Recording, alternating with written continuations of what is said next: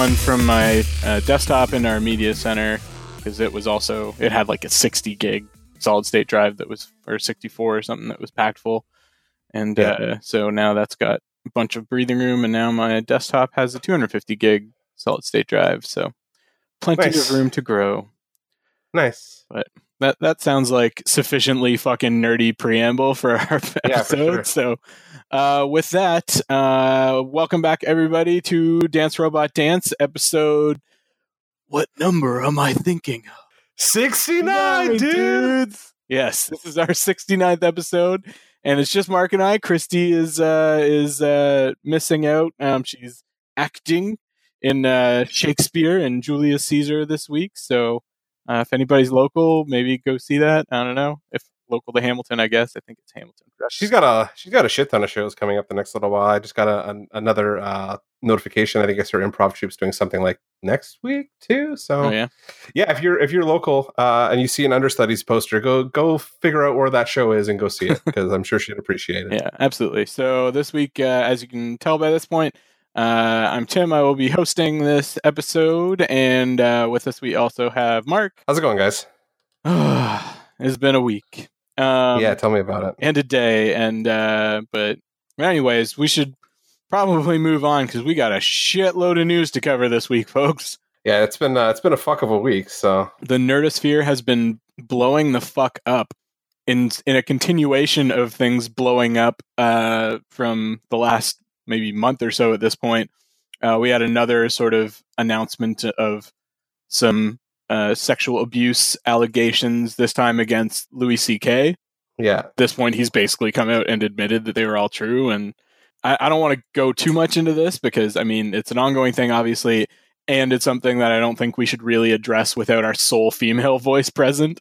agreed. So once Christy's back, I think we'll maybe go into this a little bit more in depth. But uh, I don't know. The Louis C.K. one hit me pretty hard because he's a guy that I, I don't know if I'd say admire, but definitely appreciate more than a lot of the others that have have gone under this hammer kind of thing that have uh, come Yeah. to light lately. So Yeah, him and him and Kevin Spacey, I, I definitely was like, oh shit, that's uh yeah, that's pretty intense. I guess I'd kind of heard.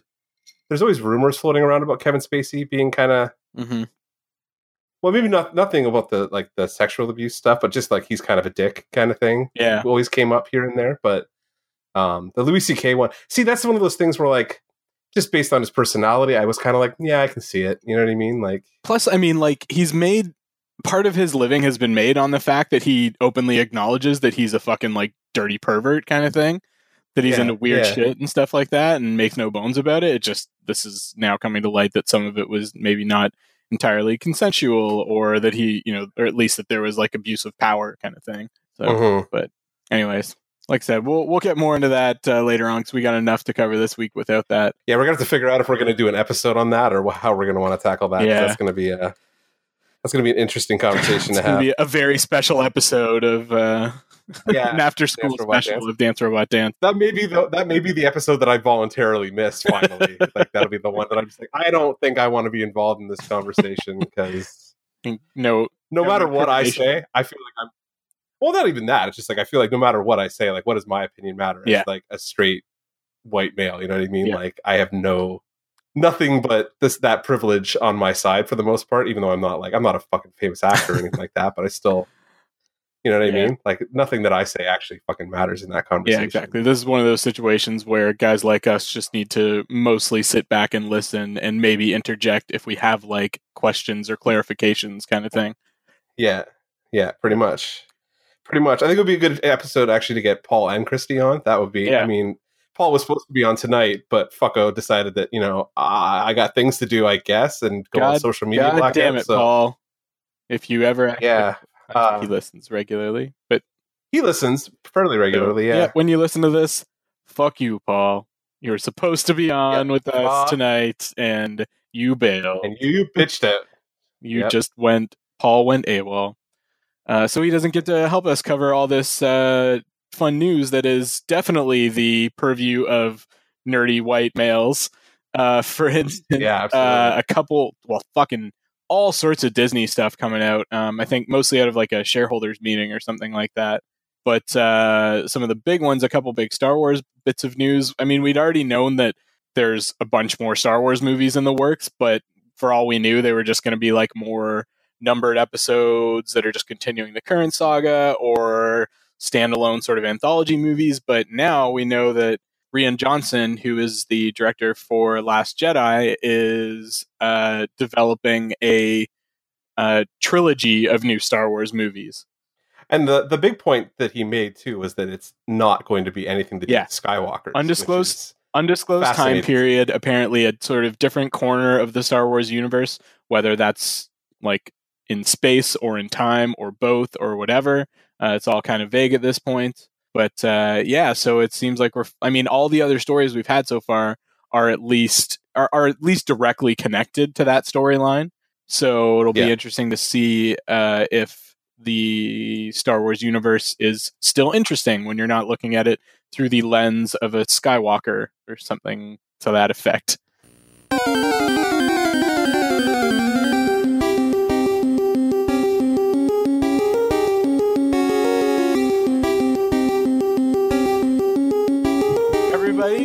We've gotten 15 minutes into the news, we now have a Paul. A wild Paul has appeared.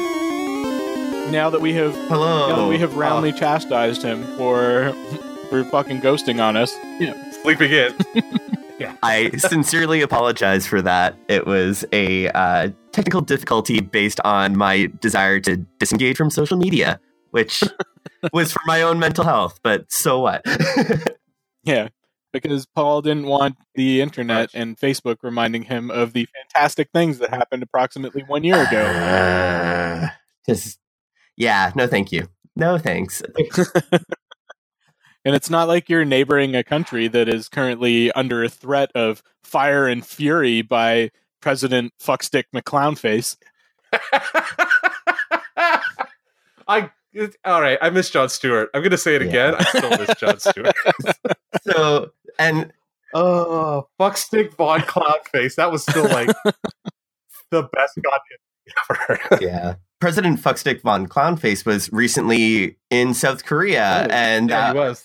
Yeah, and there was a lot of overhead helicopter activity throughout the week, eh, which like my anxiety levels were just peaking.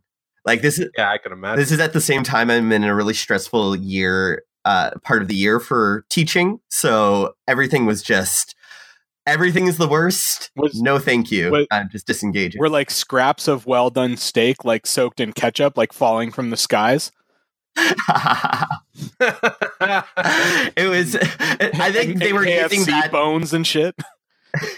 They were using that to lure him back to Air Force One. Actually. lure him to the demilitarized zone, which he never actually Yeah. went to, although he was supposed to apparently. Yeah. Um. So yeah, we were just talking about uh Rian Johnson's uh future Star Wars trilogy. Oh yeah, I was. Uh, I I'm withholding judgment on that news because I haven't seen the Last Jedi yet. I think I think that's a, uh, pretty safe bet because like I have a lot of faith in the production team for Star Wars. After firing Colin Trevorrow, I was like, yes. Yes, like so happy. Jurassic World, I hated that movie so much for so many reasons. So the fact that um, if the Last Jedi is good, I'll be excited. If the Last Jedi is not, then I'm very worried for Star Wars movie future. Well, I mean, if the Last Jedi performs well financially, they'll probably keep it with them. If the Last Jedi fucking tanks, it won't tank. But if it if it somehow miraculously Tank. Fucking There's no tanks. fucking way that movie uh, even if it's critically panned, as long as it makes good money, I feel like they'll probably still leave it in his hands.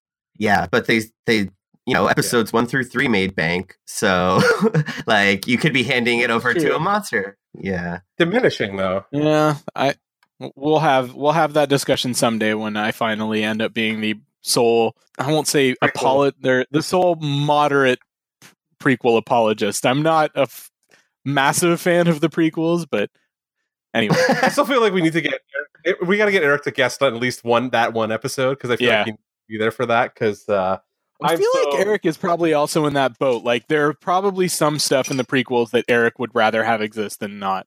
I there's parts of the prequels that I I think in concept work nicely. Yeah. Um, I think in execution is where there's massive failure on that account. So Fair, but that's we have enough to talk about today without going Yeah, down yeah. that route. So yeah, Uh, the other- down that rabbit hole. Yeah, the other major Star Wars announcement is uh, one that's been rumored for years and years and years, and uh, is apparently now finally coming to be. Is that uh, Disney is developing a live-action Star Wars TV series as well that will be exclusive to the new Disney streaming service.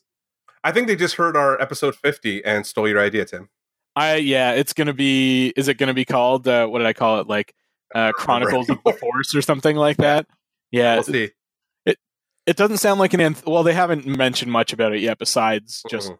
exact exactly what i just said if it ends up being an anthology series then i might be suing disney we'll see that would be awesome. it's all it's all time stamped, man. Like all that Mhm. episode came out, it's been there. So Yeah, they, it's all they up there. Steal that.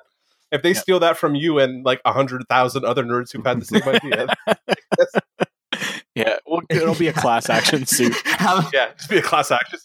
You're just reading that post. all the nerds that thought you should yeah. do an Could you imagine the size of the group on that class Yeah. action suit? Like Yeah. one million diff, uh, prosecution or whatever. Yeah. everybody gets 63 cents Oh yeah. Absolutely. But yeah so i mean I, i'm down for that i've been wanting a star wars series a live action series ever since i like first heard them talking about doing it which is like fucking i mean back in the prequel ages at this point Yeah. um they've, this has been rumored and uh there have been ones that have been like oh yeah there's something coming and something coming and then like it ended up being clone wars and then there's something coming there's something coming and then it ended up being rebels uh, you know which are all animated so You want? uh, I mean, I think this is the right time to do it. Like with shit like Star Trek Discovery coming out, uh, again, also on like a streaming service. Like the production quality on that is so high Yeah. that I feel like Yeah. they can do this justice. I was just gonna say, like, um, like I feel like TV effects have gotten to the point, and Star Trek Discovery being, I think, at least at the very least, is a high watermark for TV special effects at this point. Like, it's so fucking well done, like for that kind of like sci-fi. I was like, they could probably do a Star Wars show now if they're because they're dumping like a ton of money into Star Trek to make it look good, and the amount of money that Disney will dump into Star Wars to make sure it looks good. Especially because both those franchises have such an international appeal, is Mhm. where they like you know they couldn't necessarily do that with something like maybe I don't really know what the international appeal of Battlestar Galactica was. I don't know if it was as popular globally as something Yeah. like Star Wars or Star Trek tend to be, kind of thing. Yeah. So you know they can get away with spending a lot more money on this because there's a lot more international market Mm. on it. One of the things that I'll credit the like the prequel trilogy for is that I could see that style of you know political intrigue in those movies playing better on the small screen and I don't know if I. well Yeah, I- like Inhumans. well yeah I, I don't know if I need a season long trade dispute No. arc though. You know what I No. mean? with, with really racist Asian aliens. Yeah. I'm I'm not saying that that's what I'm looking for, but like I like ha- having having that being like the the front for like more of the adventure stuff that happens in the background, like that's Yeah. and one of the weird things about Star Wars, like I think that it's weird to see it as a TV series. Um and I haven't watched the animated series, so I'm I I'm probably not the best to judge this, but like the the original four, five, and six, they they don't they scream movie event to me. Like they are actiony, they're fun, they're they belong in like a two hour movie. And I don't see like a sprawling like 13 episode arc for something like that. But I do see something more for like the Yeah. the prequel trilogies because of the way that the story is structured. I think the structure of the Jedi, like the Jedi Order and stuff like that, would lend itself to an episodic Mhm. TV show too. Like that's something that Yeah. we'd probably dive into for Now- that. Like, now you're stealing my fucking my my pitch from episode 50 mark. well, but that's exactly agreed like, with yeah. That, that that was exactly my point. Like right, like there are so many stories in the Star Wars universe that could either either don't justify a 2-hour movie and could maybe be told in a single like TV episode or require more than a 2 or 3 hour movie to actually be properly serviced in this TV I I mean, we again, we have no idea what this uh, series is going to be, but it's definitely the media where they could Yeah. do those sorts of stories justice. They're gonna they're gonna end up they're all, they'll end up doing Anakin training in the fucking Jedi Academy or some bullshit like that in live action just to Uh, aggravate I- everybody. Uh, the high school musical at, at the Jedi Academy. At the Je- yeah, exactly. Yeah, it'll be it'll be Glee with Jedi's. That's that, that's Oh God, we had some fun. We we had a lot of. Uh, I'll say this: we had a lot of good activity on our Facebook page this past week. Um, in part because Yeah. we were posting these articles up there. We also had people saying that uh, Michael Bay should direct like remakes of Battle for Endor, the fucking Ewok movies and shit like that. And then and then fucking Spears chiming in and say that Shia LaBeouf should play all the Ewoks. and we don't need this troll. We don't need this troll content on our page, guys. yeah. We're gonna start banning motherfuckers. I think pretty soon. Yeah, we're gonna break out the ban hammer pretty soon, guys. So Yeah. to- tone your Yeah. shit down. No, we love it. Yeah. We love we love this sort Yeah. of shit happening. Yeah. Yeah, yeah. I don't know anything else on the the Disney TV series before we get into more fucking. Disney news. Nope. Keep going. Yeah. Well, the other news again related to the I, I I tried to flow all of these into each other. So boy. Yeah, I I Doing segues and stuff. making some fucking news art here. This in this case, talking again about Disney streaming service. Apparently, Disney's going to bring an all new Marvel show to its streaming service in 2019. And they haven't said what it is. There- There's also debate about whether uh, or not those net, our Netflix shows are going to be staying on Netflix too. So This is also true, yeah. So we have no idea whether stuff like Daredevil and Luke Cage and Jessica Jones and Defenders will end up staying on uh, Netflix or whether it will also be going to the service. I have a feeling it's probably because that's hasn't been Mhm. negotiated yet.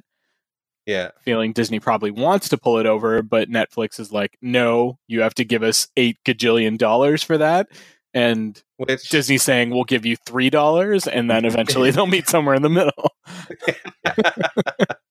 probably that's probably pretty accurate. and I'm sure we'll get to this story uh, that will indicate that Disney obviously not against spending the fucking money these Right. days. So yeah, yeah, this is true. There's there's there's more news there as well. So again, this that's really early news. We have no idea what it's going to be, whether it will be in part of that uh, of that MCU or whether it'll be something kind of standalone or well, doesn't uh, I don't know if you have it on your list or not, but doesn't Runaways premiere on Hulu like in the next couple weeks too? Uh, it's pretty soon. Well, I mean, we get we get uh Punisher pretty. Soon.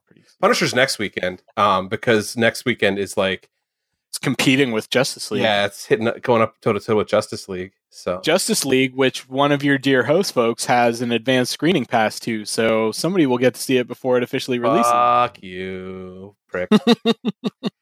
I'm just getting fucking sh- like shit on with the advanced screenings because uh, fuckface here saw uh, Thor like two I weeks sure ahead of did. us too. So well, that's that's just because the U.S. gets fucked over Yeah. on certain movies. A lot of the Marvel movies Yeah. end up releasing in Asian markets and uh, and European markets and shit like that, like several weeks before. still horseshit. Although, although I do, we do get to hold one thing above him. He hasn't seen fucking Blade Runner yet. So Andy hasn't played fucking Breath of the Wild yet. Yes, I have. Yeah, yeah. Oh no, you did because you got that. I Switch got that, my uh, Switch. yeah. Uh, yeah, we'll talk about that when we get to birthday. Geek of the week. Yeah, for sure. oh, that's we're all going to be talking about Switch games then. but before that, let's see. Moving on to the next bit of Disney moves. Disney is also apparently in talks to buy the majority of 20th century or 21st or whatever century Fox in order, well, it's never been explicitly said, but this would, in theory, bring all of the Marvel properties back under one studio. oh God, Uh, you know all the all the X Men properties and mutants and everything therefore related, and Fantastic Four would come back under the purview of Marvel Studios. and before anybody says it, aka Disney. there were stories again that they are still at the table, like they're still discussing it. It's not a dead Yeah. deal, like it's still on the table. Back and forth. As of- yeah. Yeah, absolutely. Please, Yeah, for the it's, uh, love of God, give us the X Men back. I am so fucking ready to have an MCU X Men. Like, do you think? Do you think? Uh, do you think uh, Hugh'd come back for for Wolverine if he got to play it in like an AVX movie or something like that? I, I Avengers guess, versus X Men for I- our I listeners? think- I think if you could do like if you're gonna do like one big world shattering like crossover, I I would hope they would get him and uh Patrick Stewart back to do like that Yeah. big crossover. Yeah. I mean, at that point, Yeah. if you're just going to shred the timeline and get all your original X Men to come back, like I'm totally for like that 2000 X Men team, Yeah, all of them coming back, and then getting killed at the end of that fucking thing, and starting from scratch. we could spend like a half hour just just like discussing the pairing, Oh. like the team, the who would be against who kind of thing, Mhm. like Cap versus Wolverine, whatever kind of but thing. and I mentioned it on the Facebook post. The thing that I'm actually the most excited about is Doctor Doom in the MCU. yeah. Like yeah, Done actually having a done properly and actually having a proper villain in the MCU that can overarch across everybody. That's not Thanos. That's like this big nebulous force out there. There's actually Mhm. somebody they could have that's like a day to day threat for everybody all the time just by on having Earth, Doom. yeah, Oh God, like a, in a rogue nation. I'm just throwing it out there Lat- though. Latvia and everything, I know he was in Doctor Strange. Mads Mikkelsen goes on the mask. That's my guy. Well, we'd never have to see him. I mean, it's not like Exactly. yeah, it's not like Marvel is against having the same people cast in multiple fucking roles. Like apparently they just want Josh Brolin to play fucking everybody. Well, that's Fox and Marvel, so that's but Yeah.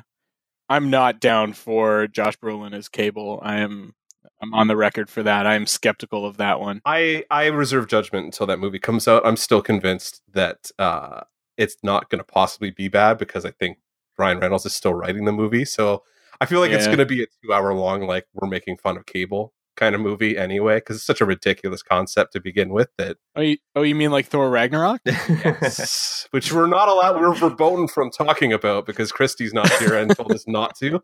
But like, quick preview. Five fucking stars, guys. No, actually, not five, but like four point five. Excellent goddamn movie. Mhm. it Very much, good. Very much looking forward to talking about that. I'm gonna be the person that has some holdouts and gripes on it. I did greatly enjoy So did it I. overall. So just preview there.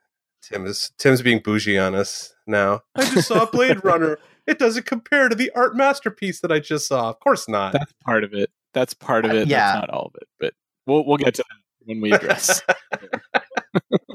and Paul can comment on yeah, I'll the comment on it because I, I I saw it before all y'all motherfuckers, and yeah.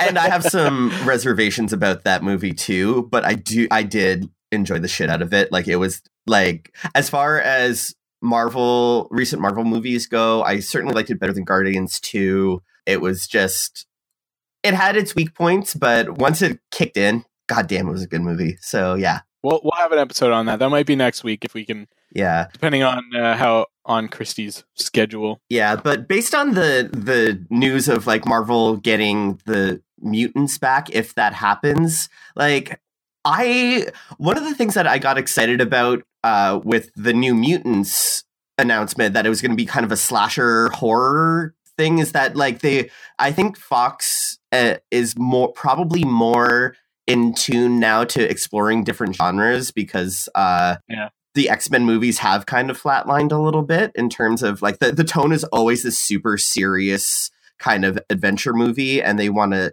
the way that Thor Ragnarok was a, a bit of a departure from the MCU formula but still kind of really fits into that. I want to see bigger departures and like a, s- uh, a mutant slasher flick that's fun. Yeah, but and Legion as well. Like Legion, like really psychological, sort of indie uh, horror almost kind of thing. I think I think Fox since like the post uh, X Men Apocalypse run. Well, actually, no, it'd probably be pre that too because was Deadpool before that one? Around yeah, yeah, it was. Yeah, no, yeah. A couple. Yeah. I think it was a couple months before X Men Apocalypse. Yeah, but I think I think since Deadpool they've done they've done like those. Well, I mean, Deadpool and Logan were both pretty big kind of departures from like the baseline of what the X Men movies had been so Yeah. far.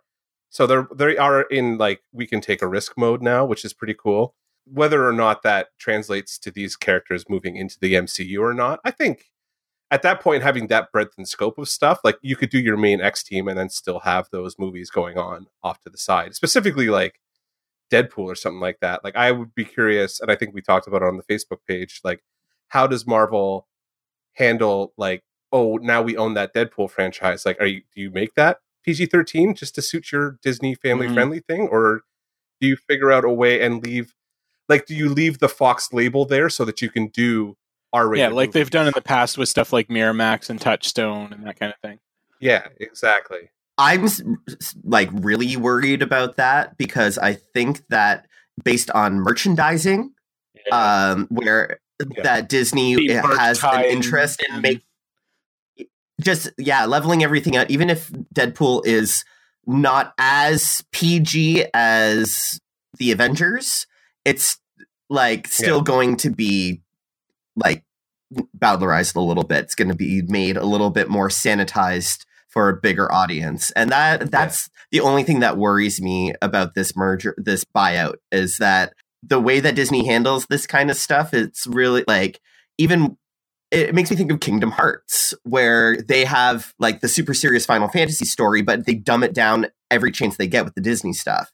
And it's like, if they follow that formula, then I don't have a lot of hope for movies like Logan and Deadpool. That's all. So, Mhm. Yeah, we'll we'll see where that goes. That one is again really early, but uh, e- exciting, but not without its pitfalls. Yeah. Let's say. yeah. But uh, another way in which Mar well, this this is actually a loss for Marvel in that they have lost one of their biggest, uh, most legendary writers of the past, say, twenty years or so. Brian Michael Bendis, uh, known for stuff like Ultimate Spider-Man and other things that I don't know because I'm not a Marvel guy. Jessica Jones, and he also created Miles Morales, Yeah. so he's on record as that. Um, he's also been kind of the I don't want to say lead writer, but kind of the chief architect Mhm. writer for Marvel, probably the mainly for the past 15 years. Well, maybe the last 10 years, especially since he kind of got Yeah. bumped up to AAA, kind of like doing the big event. Like when he took over um, Avengers and did Disassembled was kind of when he became like the guy at Marvel and has kind of remained the guy at Marvel ever since. So he's like the Geoff Johns of Marvel kind of I thing. I would yeah, arguably that's probably like the best way to describe him. Um Yeah. in terms of what like their creative lead is. Like Yeah. they still have I feel like Marvel still has like stronger maybe maybe it's just personalities like that I'm more familiar with, but they still have stronger leadership in editorial. Like they still have Axel Alonso and Joe Quesada and stuff like that Yeah. that are they're doing stuff, but they don't like I think Bendis was kind of like he ran the ship a fair bit for a number of years. Well, you'll note that Mark is speaking of uh, Bendis in the past tense with his with uh, reference to his tenure at Marvel because his tenure at Marvel is no more. He will apparently be crossing the aisle to DC beginning at some unspecified time in the future, but uh, apparently he's just ex- uh, signed uh, an exclusive deal with DC. Uh, so there's a lot of a lot of people that are excited about that. A lot of people that are like, he's a hack. Let's or he's you know gone way downhill. Good riddance kind of thing. But uh, I, for one, am as a DC fan, are I'm super excited. That's one thing that DC has shied away from. I would say in recent years is like these really powerhouse creative teams, and they've been trying to go a lot more with like sort of younger blood and that kind of thing. Probably in part because it's cheaper. But uh, I'm Yeah. I'm excited to see who they put him on, and I, I could go on for probably half an hour about the characters I would like to see and maybe try and reinvigorate. Yeah, I like uh there there was definitely a sentiment in like the Marvel kind of community that was like good fucking riddance, like he's their problem now, which I don't completely agree with 100% because he was still doing books that I like a lot. Like he still was kind of the main creative force behind Miles, Miles Morales' Spider-Man even as it had been shifted back into the 616 like back into the mainstream Mar- Marvel universe post Ultimate stuff, but um so that stuff was still good, but yeah, there's definitely some people who are like good let them go over there and play. Let's let let's have somebody else take control of Marvel for a little while and kind of steer that ship. Mhm. Or you know what? Maybe not have that lead writer guy and let everybody write their own fucking books the way they want to write them, as opposed Mhm. to having editorial fucking micromanaging every goddamn thing that happens in every book. Yeah. Rant over. Sorry, that was. yeah. Again, it's uh, it's it's rel- like nobody knew. Well, I, I think people sort of knew that he was probably going to leave Marvel, but they didn't know what he was going to do. Whether he was going to like Mhm. go uh, work on I expect your him to own go stuff or whatever. But uh, apparently, he wants to go play in the DC sandbox for a while. So I'm I'm all about that and look forward to seeing where it goes. And uh, yeah, I think he'd be a good fit on the Flash. I think they should give him the Flash. My my dream cast is for him to do like a character reinvigorate a character that's sort of being underutilized right now like uh like firestorm which is a personal favorite of mine which we talked about the last time that we sort of sat down and did one of these comic book episodes so spoilers to what what what our meat of the episode is going to be. Yeah.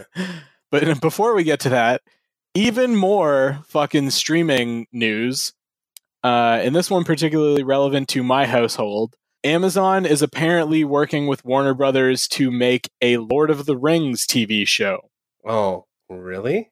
Yeah, so Jeff, uh, Amazon uh, CEO Jeff Bezos is apparently like personally involved in this. So Warner Brothers and the Tolkien estate sort of came to a uh, an agreement uh, regarding a lawsuit disagreement over how much they'd been com- the Tolkien estate had been compensated for uh, with all of the sort of tie-ins related to the Lord of the Rings and Hobbit movies. Does Warner own like the overarching art like rights to that? Like, because that's New Line, wasn't it? Wasn't it New Line? that New Line, which I think is Warner now. defunct? Oh, are they? Yeah, they, they're defunct, but I didn't know who bought like their library or whatever. So Warner, Yeah. Warner, I guess, Yeah, bought their bought all, that their, kind all of their rights and everything. Yeah. yeah. Um, yeah. So yeah. So apparently, I mean, a lot of people are saying like, no, it's too early for Lord of the Rings to be readapted. Those movies, you know, you're not going to improve improve on those movies, kind of thing.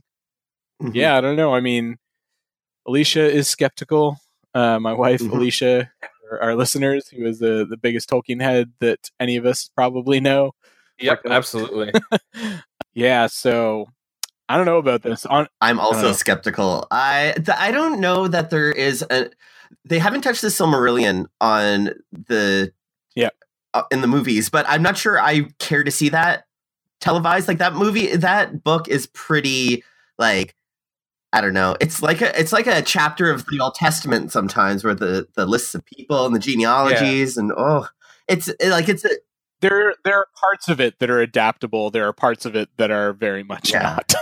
Yeah, yeah, I would be leery of that getting adapted to anything because that's it's that's a tough sit. Yeah. So like, Yeah. So is it like Right. alternate Um, stories so- of Middle Earth? Are they going to do like uh uh I, I like it, even then the the driving force behind the stories of Middle Earth it was the War of the Ring. So and we've we've been there, we've Yeah. done that. Is there are we going to do like I don't know. the thing is, if if they do revisit Lord of the Rings, there are parts of that that they fully skipped or completely uh, omitted from the Peter Jackson versions. Um, stuff like stuff like Tom Bombadil, stuff like the Scouring of the Shire, that kind of thing that could make worthy I, additions. I would go with I Scouring of the. Shire, like a, or a series based entirely on Tom Bombadil would be such a mind fuck. like, It'd be a trip. It would be it would be just a Yeah. stoner's fucking paradise. I was gonna say I don't think there's enough fucking weed in the world for everybody to enjoy that show at that point. You know what I mean? Like just Tom Bombadil fucking with the Ents for like Yeah. every episode. episodes. Yeah. Like like in a Bugs Bunny way or something. I don't know. It's just like, yeah. uh, that's pretty much what that character is. Is just like Bugs Bunny, isn't it? Like in the Tolkien verse, like it's just like I fuck with things. I don't know what I yeah, do. he is like he's the ultimate like plot divergence. Like he's like he, he once you get in there and you and you do the Tom Bombadil thing and you get out of it again, it's like. Oh, that happened, What- and what then he never that? gets touched Yeah. again. Yeah, what what the fuck was that? I, I I get what Tolkien was trying to do with that character, but like as a person who's reread those books, like sometimes I'm like, I like you, Tom Bombadil, but I want to rip you out of the book and put read you as a separate Yeah. book. and that's more to, or to less this what day, it was. I've read that. Yeah. I've read those books three or four times, and I still have no fucking idea what that was supposed to be about. Like, there's just this like random like Q shows up in the middle of these Lord of the Rings Yeah. books and just does things, and then like fucks off, and nobody talks about him again. It's like, what Who, the- who the fuck there? is that, was guy? weird. What yeah. was he smoking? Did you see that fucking guy? yeah. Oh. Yeah. So I don't know. I don't know. Like I, I mean, obviously anything that like comes of this, well, like I'm in the bag for. I'll probably watch it. But like, I don't know what she fucking do in that year. You haven't even seen all the Hobbit movies yet, I, I watched them last year. I told you. I Oh, haven't okay. seen all the Hobbit movies. but you took forever. They are Oh, the there you Hobbit. go. I watched boring. Yeah. They're not good movies. Mm, you, you haven't you haven't watched them shit hammered drunk, Paul. No. Oh, okay. if you if you require like to be to be above the legal limit to enjoy a film, then no, no, I can't. I can't even h- hate watch those movies. They're so boring to me. So Mm, because I got through the the first half of the second film, and I'm just like, no, I'm out with this franchise. Like this trilogy's no bored, just bored. I watched them all uh, at Christmas last year, and they definitely were much more of a, I guess, chore than the uh, the the- like the main Rings movies are. But at the same time, like they're still pretty impressive to look at. I guess. So- Yeah. I I find it was less of a chore to get through all three extended editions of the Lord of the Rings movies than it was to get through the first movie and a half of the Hobbit trilogy. So that's just me, but Fair enough. Again, this is a discussion for another time. We we still have our long anticipated, at least by us, Tolkien episode, which maybe we'll do uh, uh, after our, I say our, meaning mine and Alicia's uh, annual marathon, which will be happening after American Thanksgiving, just a couple weeks from now. cool. Two weeks from now, actually, I will be shit hammered drunk, having being about halfway through the third Hobbit movie. So Yeah, well, we'll have to see if if Tim decides he wants to do another bonus episode like he did last year because Yeah. That was hilarious. it was a nightmare, but it was hilarious. there's a lot of yelling. Yes. Anyways, uh, all right, let's shift gears completely, staying in the fantasy realm, I guess, to be fair, uh, for news that Christy is going to be very upset that we covered without her, being the fact that there will soon be a Harry Potter aug- augmented reality game, basically a Harry Potter Pokemon Go, if you will, right down to the fact that it's partially being developed by Niantic. So I haven't. I've only read the headline on this. I knew that it was happening because I'm not a Pokemon Go fan. But w- is it like Wizard Duels? Like what? The headline is basically all the information. Yeah, been that's all the released. Oh, information okay. Well, there. then that that's what this whole fucking week of news is is here's something really vague go speculate on it uh, okay. yeah, pretty much. If that's the case, then I really don't know where my interest lies in this because I like the idea. I like the idea of Potter more, even though I didn't get into it. Like uh, your own kind of wizarding MMORPG where you like go to Diagon Alley and like you're in it. Like Mhm. being a wizard out on the street like one of the things i liked about the harry potter universe is that it was modern fantasy and all the wizards were kind of clandestine like they were all it was like this something that you couldn't that couldn't be perceived Yeah. by normal people so maybe they're gonna do that like they're gonna have like you're you can you're not a muggle and you can see past all of like the normal normie shit around you. I could like could be interesting but like something like pokemon go is like a much easier sell conceptually for me because you're just catching pokemon.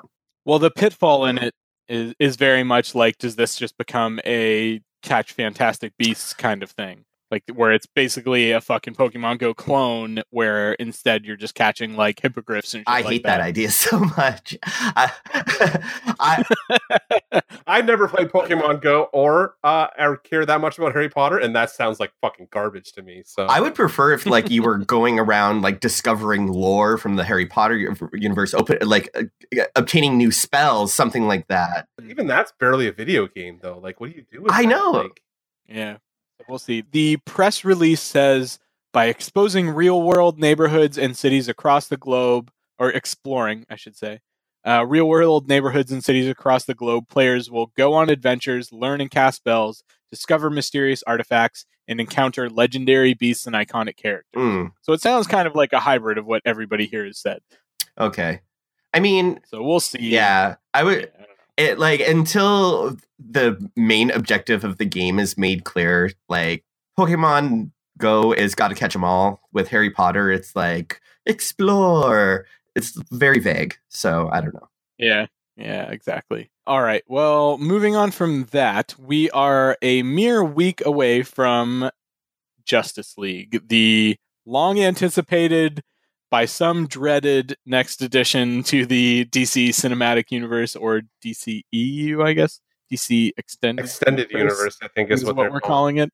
Yeah, And uh, the first reviews are starting to pop up, pop up now, and they seem to be just all across the fucking board. Some I've seen, I've seen some really good ones. I've seen people saying like that it tested as well in screenings as uh, Wonder Woman did, uh, which I shared on the Facebook page earlier this Yeah. week. So it seems really across the board. I have a feeling it's probably going to end up being a rather divisive movie, but it's. I mean, they're making they're they're making a lot of waves at least, so that means a lot of people are probably going to go out and see it. I mean, y- we- I mean, we're all gonna go see it. Well, maybe Paul won't, but like I, I'll definitely be going to see it like next week as early as possible, just because I like it's a comic book movie and I'm in the bag for this shit. So I'm not. I I did see like the reviews being kind of like all like the scattershot reviews, and I'm like, mm, that that worries me a little bit, just because I don't know. Like I want them to do well. Like I'm not. I don't want any of this shit to like fail, kind of thing. But it's just I don't know, man. Like I haven't seen anything that feels like I don't. I haven't seen anything that like makes me feel fucking confident that this is going to go the way I want it to, kind of thing. Yeah, Yeah. you know what I mean. So The only thing that makes me feel confident about the movie is the fact that the marketing shifted gears so hard to feature Wonder Woman, uh, because she is she's the only like critically successful and now most financially successful of the DCEU movies. Because that movie had Yeah. fucking legs, and not just we're not just talking about Gal Gadot, but Gal um, Gadot. but um, Hey, I just want to point out that was Paul who said that, not me. The all gay man So, on our podcast just made a yeah, sexual comment about Gal Gadot's legs. But also her charm and talent. Uh, she- um, but uh, no, she's the only direct reason- your direct your complaints to Yeah. Paul yeah, Roy. too, yeah, yeah, yeah. On Facebook, you, he's he's on our Facebook Yeah. page, so Sh- um, you can find him there. She's already she's obviously my favorite part of the DCEU at this point, and I think that like the uh, my problem. Well, we talked about this on the Buffy episode, where it's like, do I want to support the the people that have been accused of sexual assault, like Ben Affleck and uh, and Joss Whedon? Joss Whedon. You you already missed that part of the podcast, Paul. By coming on late, Yeah. you missed the part where we Ah. talked about all that. Damn. So so I'm not going to give them my money. um, I'm gonna I'll download it and you know face the consequences of like whoever is gonna arrest me for it. But whatever. Um, like I don't want to give my money to that franchise in particular, but I would pay good money to see Wonder Woman too. Absolutely. So I yeah, I I, I get where you, where you're coming from. Um, I just I want. It's like it's like a catch twenty two, right? Like if it's good and I don't go see it, then I've missed out. And if I if it's terrible and I go see it, then like I've given the money and allowed them to think that that is an acceptable Yeah. way to go, kind Yeah. of thing. But I mean, um, I don't know. I I But it's a movie with Batman in it, so Mark will give him that. Yes, exactly. Batman is in it, and and Wonder Woman, like she's in there too, and like I am morbidly curious about uh, the the Ezra Miller. the other Flash, like this n- another Yeah. another Flash. I re- um, I really like that actor So- Ezra Miller, so I'm fine with that. Like I, I I'm not on. I haven't watched all of Flash yet. Um, I do love uh, Grant Gustin.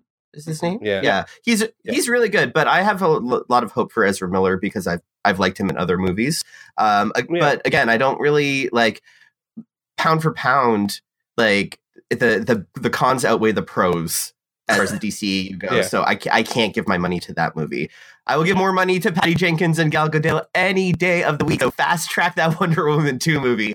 Give it to me now. I think it, I think it already is fast tracked. I think that'll be out like next year. So That's that's my concern with the or one of my concerns with the Justice League movie is that just so many people are expecting it to be bad that they're going to go in with these Yeah. presupposed uh, expectations and it, they're going to see it through that lens and I don't know. Maybe that's We'll to see. its benefit because then if it's like mediocre, then uh then Which- they won't be yeah. disappointed because like I went in uh, to Suicide Squad with like pretty middling expectations and it was fucking garbage. So um Yeah, I was about the same. I I, I went into Suicide Squad thinking it would be fun. 'cause Oh, that yeah. trailer sold it as fun. yeah. The trailer looked like fun, so I was Yeah. like, "Oh, that look, that looks like it'll be cool." And then I got out of there and was just like, "Holy fucking shit! What Yeah. is going?" I think on? it was still pretty fun. Oh, I thought it was If not- too messy. It was just so Yeah.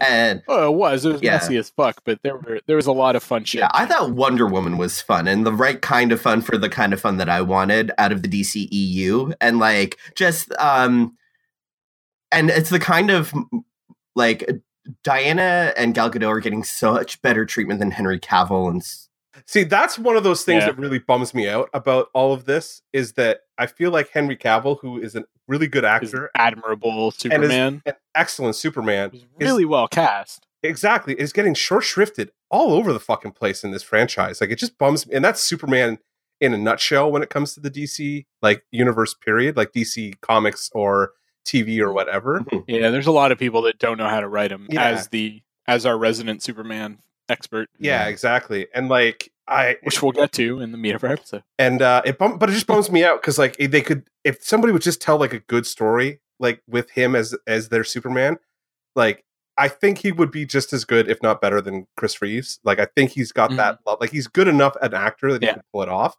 but like just write all this shit and then he's like he's dead and We'll see. We'll see. Anyways, let's let's do a lightning round to get through the last uh, bit of news, which any other week would probably be our like sort of lead news, but this week was just insane. yeah So, um, to no one's fucking surprise, the Universal Dark Universe, their monster universe, is now totally fucking shelved. Good. Yeah. Shit movies. Terrible. yeah agreed i Yep. oh that movie that have you seen that mummy No, Oh fuck! It's so fucking bad. I don't. I got through half an hour of it and was like, no, I can't even. even even stoned, I couldn't watch that piece of shit. I was like, no, I'm too bored. I can't fucking do it. I'm out. I'm out. yeah. Yeah. So Yeah. probably for the best. Apparently, there's, which is kind of sad. Apparently, there's like a an office on the Universal lot that's just like that has like uh posters of all these plan. movies and stuff Yeah. like that uh, all over it, and like the big, you know, huge like three story high like uh posters of the char- different like monsters and stuff like that they're hoping to revive, and it's just empty, and there's just nothing happening inside. Good of it. riddance. Yeah, Let it stand as a monument to their failure. Because God, the ugh, Yeah. ugh, that mummy movie was so Yeah. oh repulsive. It was just so bland. Uh, yeah. in, in in maybe more hopeful news, we first uh, just today, actually, just this morning, got our first glimpse at the outfit of the new Doctor Who of She Jodie looks Whittaker cool. Yeah. as Doctor Who. I like it. I like her kind of like She looks like Really? Mark is apparently not sold. Mm. I get what they're doing. I can I can definitely see this is going to be like the Doctor, where they react away from the Moffat style, or like the darker Moffat style of storytelling. Like the since reboot Doctor Who has tended tended towards a darker storyline. I think lightening it up a little bit is probably a good idea. It did kind of scream Doctor Five to me a little bit, like it's a little kind of eighties kitschy Sylvester for my taste. uh, Sylvester Pemberton, the Yeah, the yeah. question mark Doctor.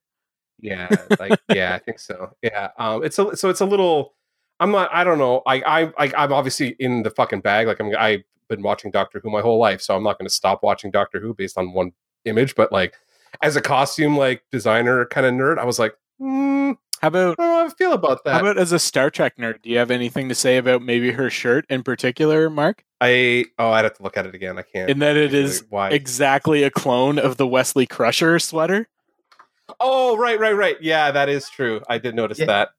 Yeah. Yeah, and again, that's hence the 80, my 80s, I think. That's why it just screamed Yeah. 80s at Yeah. me. 'cause It's like, oh, what is going It, on it's, there? it Like, very much screams like retrofuturism to me. Like, yeah. it's got like those like wide shoulders and stuff like that. I mean, I'm down for this. I'm I'm I'm I'm like Mark. I've been watching Doctor Who. Uh, maybe not my whole life, but I've watched the whole revamp and a lot of the older stuff too on like PBS and Yeah. whatever kind of thing. And uh, yeah, I'm I'm I'm so fucking here for this. But uh, Yeah. see. Yeah, I like the this base like based solely on fashion. Like I like the colors. I like the high waist. Like I Yeah. think that it's like a cool look. Um, it's not. I don't know. The suspenders is a little like on the nose nerdy I- for me. I, I- don't know. It just I. I, I see that from like a Doctor Who perspective for sure, but from a fashion perspective, it, it's kind of like a it's fun.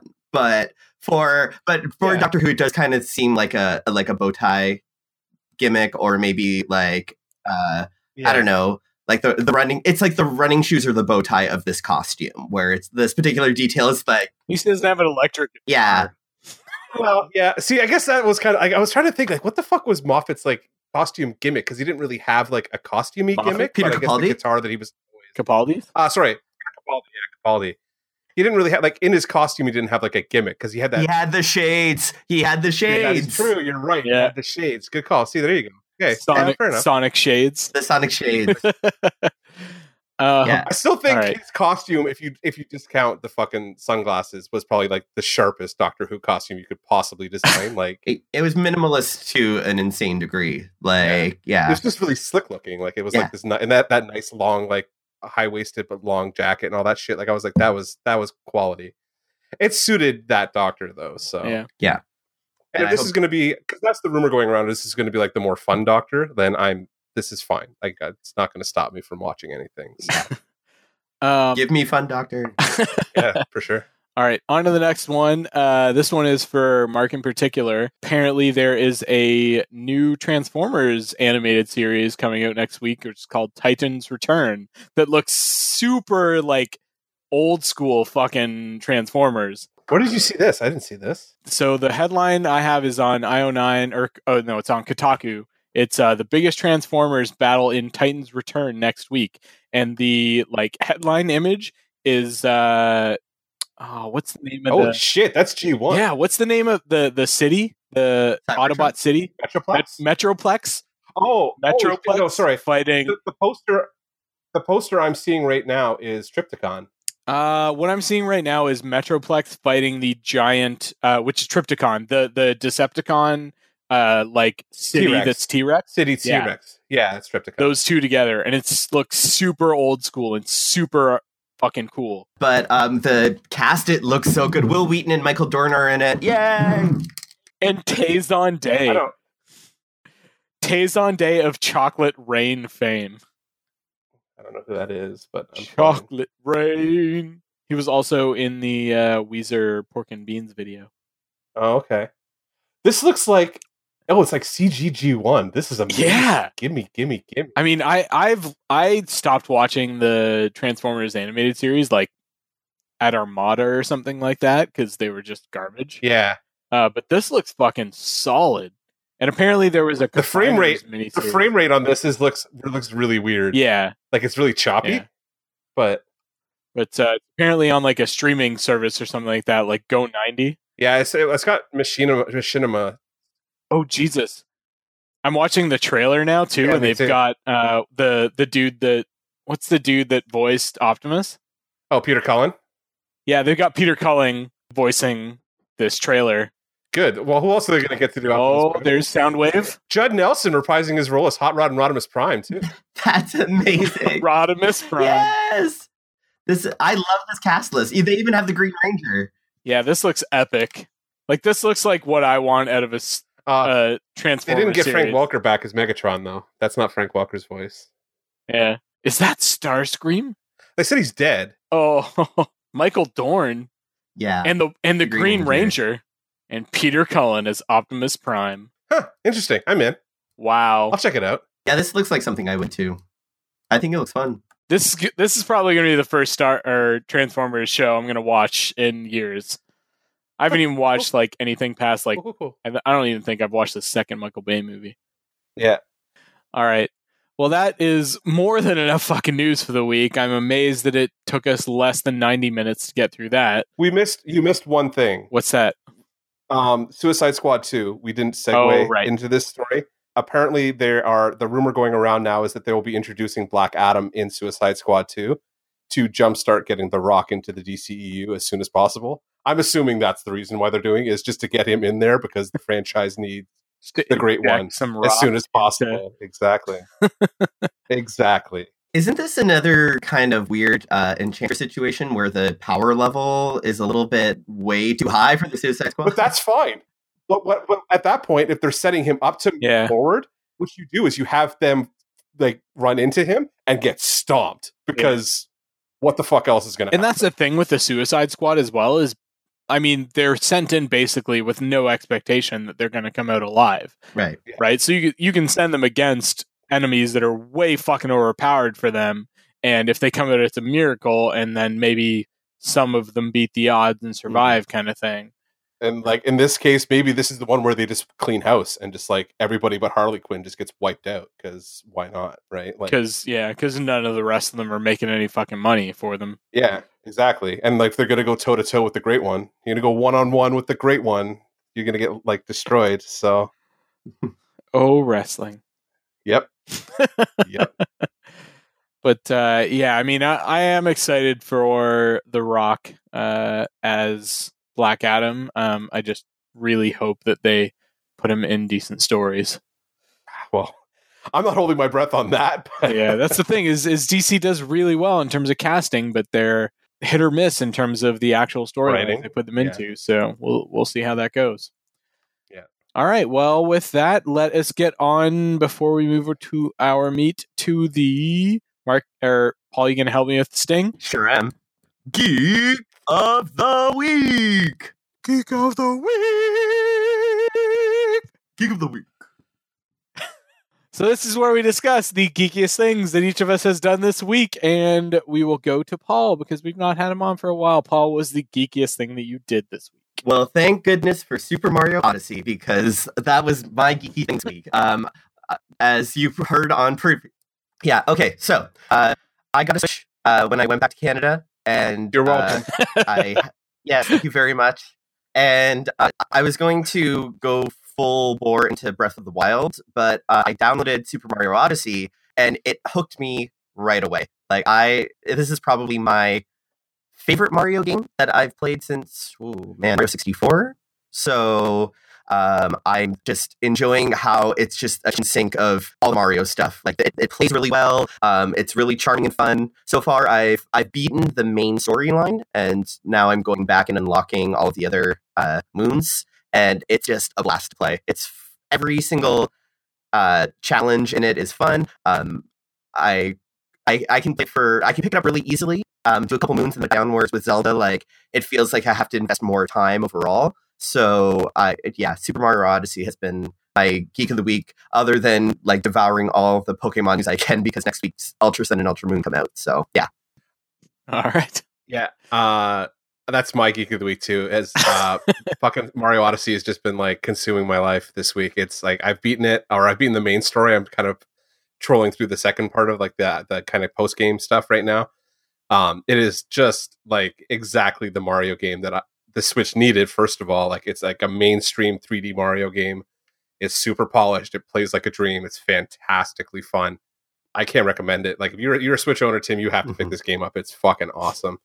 I know you're you're in the middle of a little bit of a slog right now too, but uh, once you're once as, Lovely slug. A oh, very beautiful, pretty an slug. amazing slog. It's it's a fun fucking game. But I think that as a, as a cool down, I think uh, you you lucked into a system that has two of the best games of the year on it Nice. within the first eight months of its fucking life. So like Nintendo just has just killed it this year, and that's been uh those two games are just like I don't know. I don't even know what like my my big concern with all of this now is what do they do to follow up?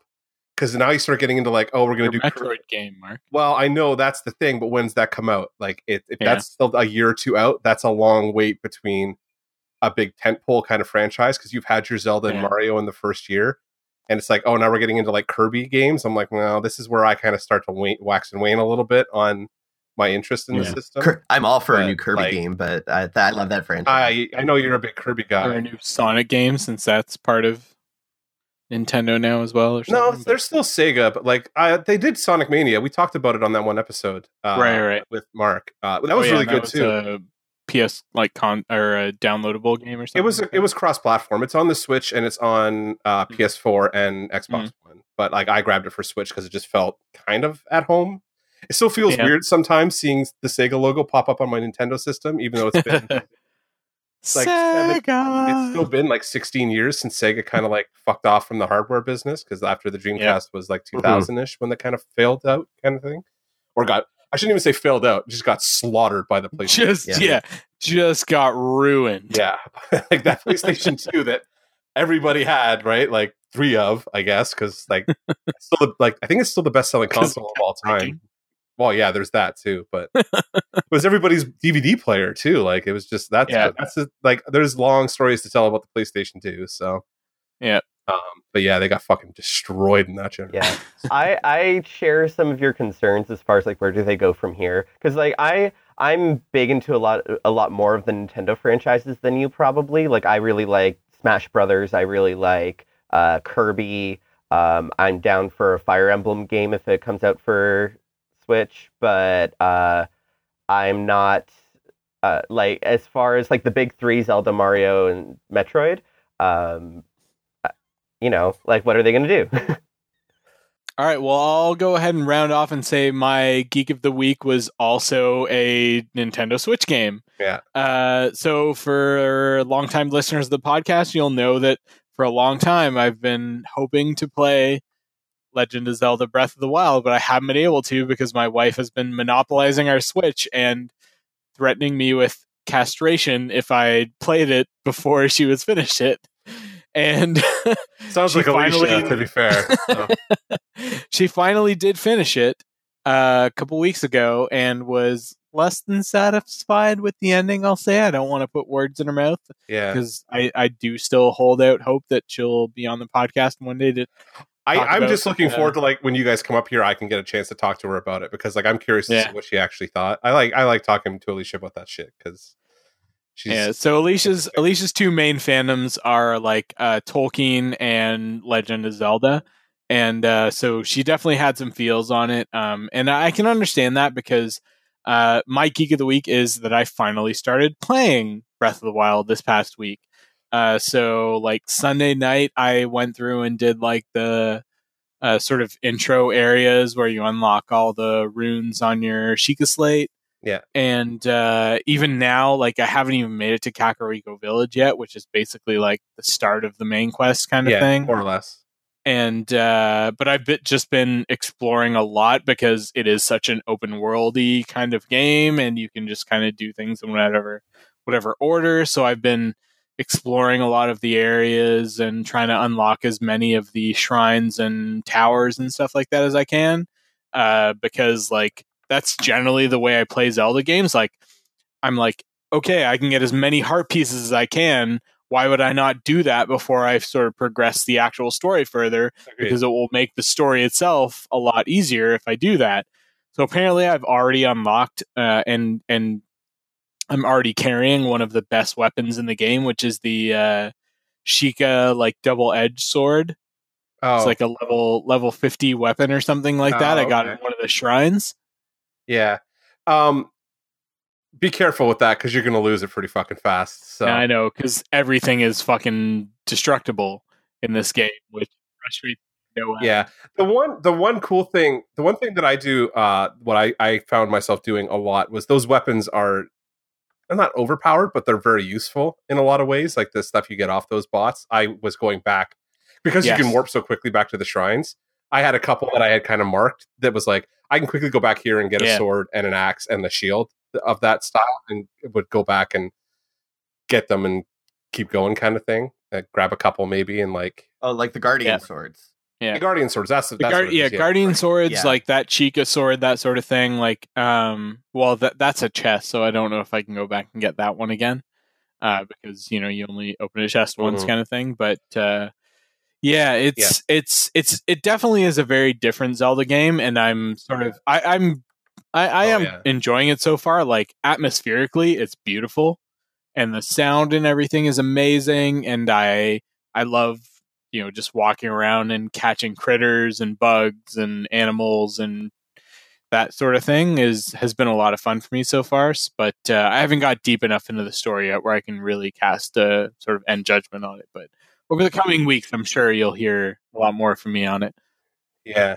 I'm very excited to finally have um, friends that have actually played the game. I feel like I was the only one who played it like when it first came out because I was just like right in there. yeah And like you held out because of Alicia and then like Paul didn't have a Wii U so he didn't get a Switch. Switch till recently. Yeah. So it was like fuck, I'm the only person I know who's played this game so I haven't had a chance to talk about it. like I've been reading like I've read, you know, you read articles and you go online and like read shit or whatever, but it's it's not this, exactly the same as being able to be like did you try this shit over here with your friends kind of thing you know what i mean so uh and breath of the wild was like i don't know i had that was one of the, my favorite it'll probably go down as one of my favorite video game experiences Yeah. like of all time like just that first time through because oh man it was just it was just zelda enough that i was like comfortable but it was so like it was just open world and kind of like ubisoft open world style enough that i was like this is fucking fun and they had that nintendo level of polish that like, yeah maybe three other developers like in like across all platforms touch at any given time. And the really nice thing for me has been that um,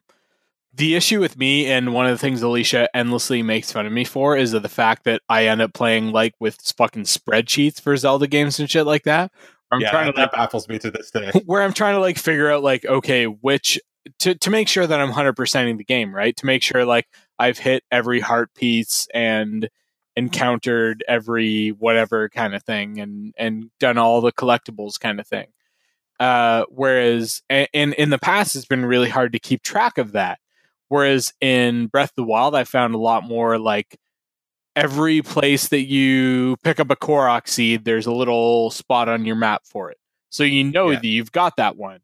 Or every shrine that you unlock is marked on your map, kind of thing. So you know that you've got that one. So it makes it a lot easier to keep track of this expansive world, what you've done and what you haven't. Um, Mhm. And also the fact that uh, it is such a massively expansive world and very open world but the fact that there are so many warp points and travel points has managed to Yeah. shrink it a lot. So that has uh, been really helpful for me so far. The only problem is I I with with both of you playing it, it's just going to make me want to go back and replay it. Yeah. And now that I have the Switch, I'm like I bought it for Switch just to kind of have it. I don't know why I did that. I was like, like You're maybe going to want to play it wasted on 80 bucks. Switch. But now I'm like I want to play it on Switch now. You know what I mean? And I got my new fancy surround sound system that I didn't have when I played it the first time. So I'm just like, I'm playing it on surround, and there's definitely surround stuff like yeah. where where you're like listening for like the the Korok noise or like oh yeah, or a bug- or- I can't believe you're gonna do that. That's or a bug or something like that. Yeah, Uh, where you can hear like as you turn around what direction they're coming from, that kind of thing. yeah. Um, that being said, I messaged this to Mark today. I'm hearing that fucking like Korok rattling like in real life now. I've only been playing this game like three or four days, kind of thing. And I'm already hearing this noise, Yeah. or I'm like, oh my god, there's a Korok around. I must get his seed, which mm-hmm. sounds dirty, but I promise. Yeah, it sounds disgusting and horrible. I Oh, must get all of his seed into my pouch. Oh yeah, God. yeah. and considering the seeds they give you are little shits, it's kind of like They're little drops. yeah, yeah, yeah. little little liquidy, viscous drops, I suppose. Uh, but yeah, no, I that I'm I'm I'm glad you guys are getting to that game because it's I I it's so It's fucking good. Beautiful. Absolutely. Like, the Um, music in it, the visuals in it so far, I'm just absolutely enraptured by. Mhm. I'm actually a little bit stalled on Breath of the Wild because um, I p- originally played it when I was visiting a friend in Japan, um, and I got up. I finally have now gotten to the same point I was at when I was there in Japan. So now I have to kind of push forward and get into the new stuff. But it was a little bit of a slog to redo the initial four Yeah. shrines and stuff and get to Kakariko Village. But uh, now that I've, I'm there, I'm kind of going back and forth between Odyssey and Breath of the Wild. So Well, with that, now that we've got through everybody's Geeks of the Weekses, uh, let us move on to our meat of the episode, meat of the episode. which is more four color me this week, as uh, because Christy is off in theater land, uh, Mark and I decided to uh, do another very much comic centric episode because Well, it's also because she banned us from speaking about Thor, which is probably what we would have talked about this week if true. she had. If she hadn't been like, no, you can't talk about it without me, it would have been like, well, fuck you. We're talking about Thor. Yeah. So before Bitch, you go. before we get started, I will uh, introduce my uh, geek tale, my cocktail for the week, which is what I have dubbed the Biff Bam Pow, so named because it has multiple base liqueurs in it, which is getting me good and fucking drunk, uh, which Yeah. is well needed because I've had that kind of week.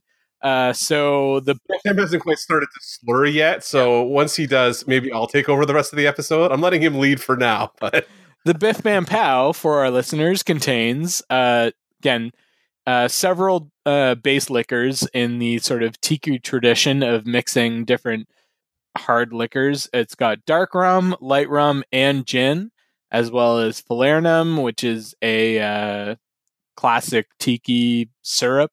bitters. Personally, I used Earl Grey bitters that I got from this local bitters place, but I think pretty much any bitters would work. Uh, lemon juice, orange juice, and white grapefruit juice, and it is served in my Superman glass. Sounds delicious. So I fig- I figured a nice, like, colorful cocktail would work well for this comic book episode because we are going to be diving deep into the comic book world again. Um, probably DC, Marvel, and maybe beyond. We'll see how it goes, but uh, we're gonna talk more. So the lot we haven't done this for about thirty something episodes now, where we've gone really deep into like particular runs and creative teams that we've really enjoyed on comic books. So that's where we're going tonight. But to begin with, I wanted to start out by talking about I don't know if you guys, as much as me, are sort of reading uh, current comics, but anything right now that you're reading, whether it is something that's currently coming out or something you're just reading at the moment, that you would really strongly recommend. Uh, so let's go to our quote unquote guest host, Paul, to begin with. So, uh, one of the issues I have living in Korea is that it's more difficult to like dive into a comic books culture because everything uh, Western comics aren't super popular. You can get trade paperbacks, but they're all in Korean. Um, and mm-hmm. then the other, most of the other comic that you can get in paper form are from Japan. But Korea is the land of web comics now. Digital everything. Digital everything. Absolutely. That being said, though, um, there is one particular Korean comic that is being currently translated uh, into English on the country's flagship search engine type thing called naver.com. And it's called Tower of God. Um, and Tower of God is a kind of a Dragon Ball esque comic series. You lost me. Yeah. right. Yeah. Yeah. it's not super yeah. it's it's a bunch of weird characters with superpowers who go through challenges and go and do tournament style fighting. And it's it's been the kind of story I've always loved since I first got into Dragon Ball when I was a really young kid and uh, to this day, it's kind of the only series I'm currently following because I, I kind of fell off of Marvel and DC comics, with the exception of I don't know here and there picking something up. But currently, that's all I've got going. Fair enough. Uh, Mark, how about you? Anything right now that you're reading that you're super into and would recommend to our listeners? Um, I just finished, um, and I, I wanted to, I've been meaning to shout out uh, this person for a while. Um, I have a friend who I met on the at Fan Expo a, like a number of years ago, and that I've been like kind of following on Twitter uh, ever since. Uh, her name is Blake Northcott. She is a Hamilton-based writer who wrote a number of like young adult books. Um, there, what was the what was the name of the? She wrote a series of books called Arena Mode, which was like it was kind of a, a superhero young adult series in novel form that was really good. But she recently got picked up to do a run on uh, Aspen Comics Fathom and just mm-hmm. finished her first eight issue run on the book with um, Marco Renna penciling her.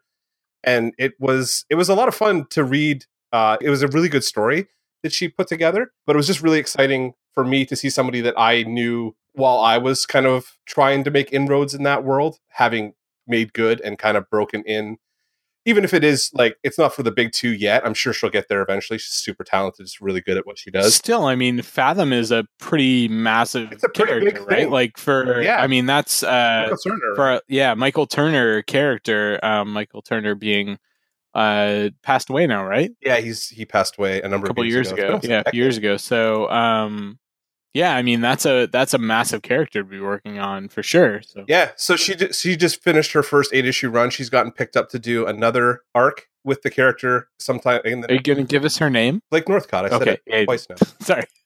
Yeah. it's maybe the time you need to take over, Mark. Yeah, I might need to lead the rest of the episode, eh, Tim? Uh, somebody's getting a little fucking like plastered there. Uh, but no, so I've known it's Blake for, for years and years. We chat every once in a while on Facebook and on Twitter and stuff. She's from Hamilton. She went to McMaster she follows like she likes the face like she's liked us on the Facebook page and stuff like that. So I think she listens to the episode like the the podcast every once in a while. I've nice. seen her. She sends me comments and stuff every once in a while. But yeah, she, she I was super excited to see she got picked up to do Aspen. Like I used to read I, am reading it now because she's writing it, obviously. But I I picked up like the early Michael Turner stuff when he was doing it back then, mainly Maybe not because the character was super interesting to me at the time, but just because Michael Turner's art was always just like spectacularly Crazy. well done. Yeah. Like Crazy good. really good. Um, but Super like her, the pencil, but crazy good. yeah, yeah.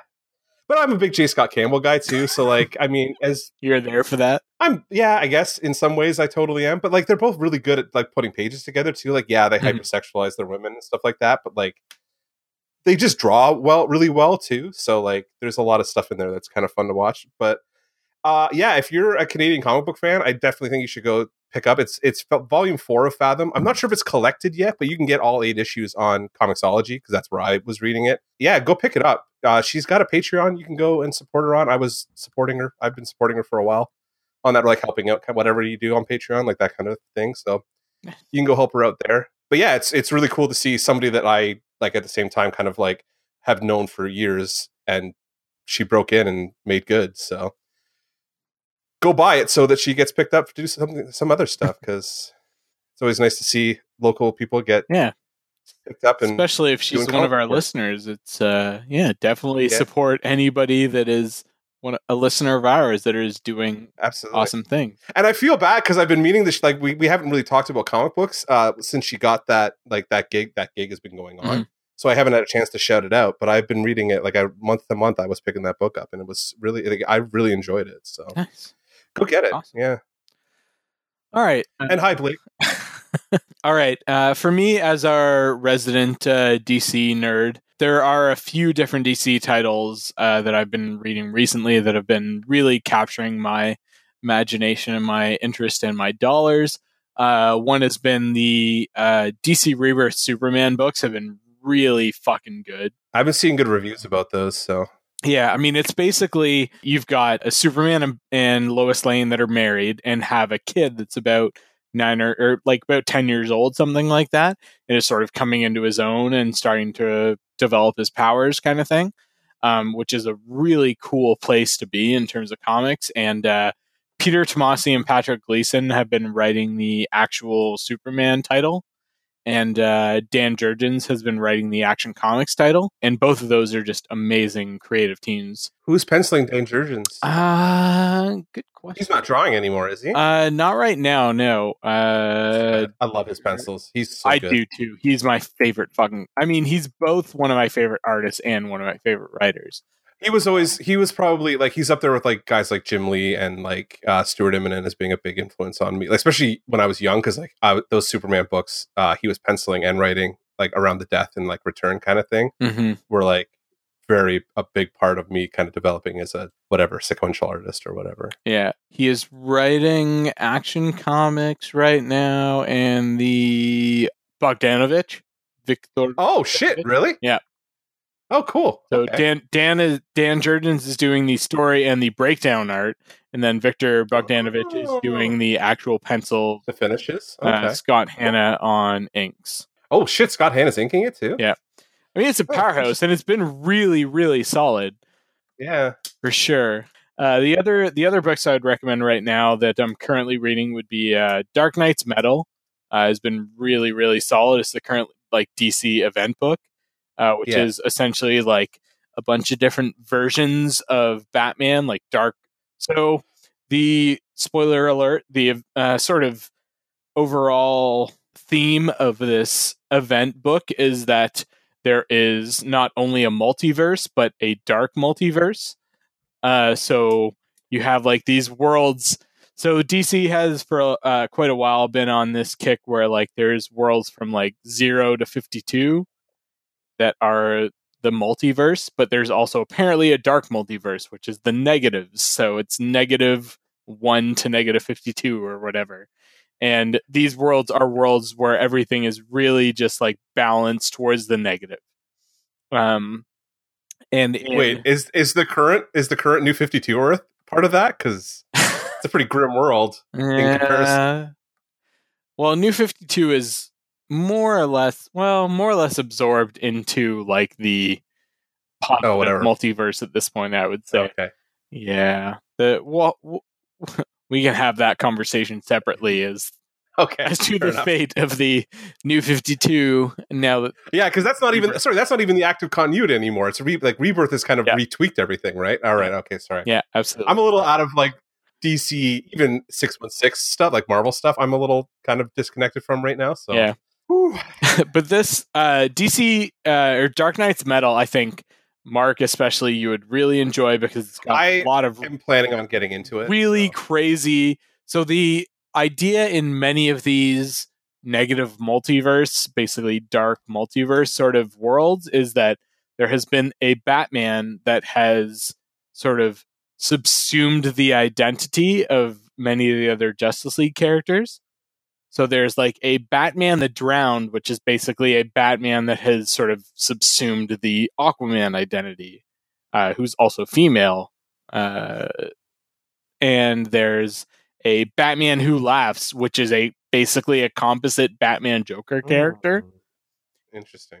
There's a Batman uh, that is basically a composite character with Cyborg, where he he is like sort of has Iron Man? powers. Well, has powers to sort of take control of technology, that kind of thing. There is a So Iron Man. yeah.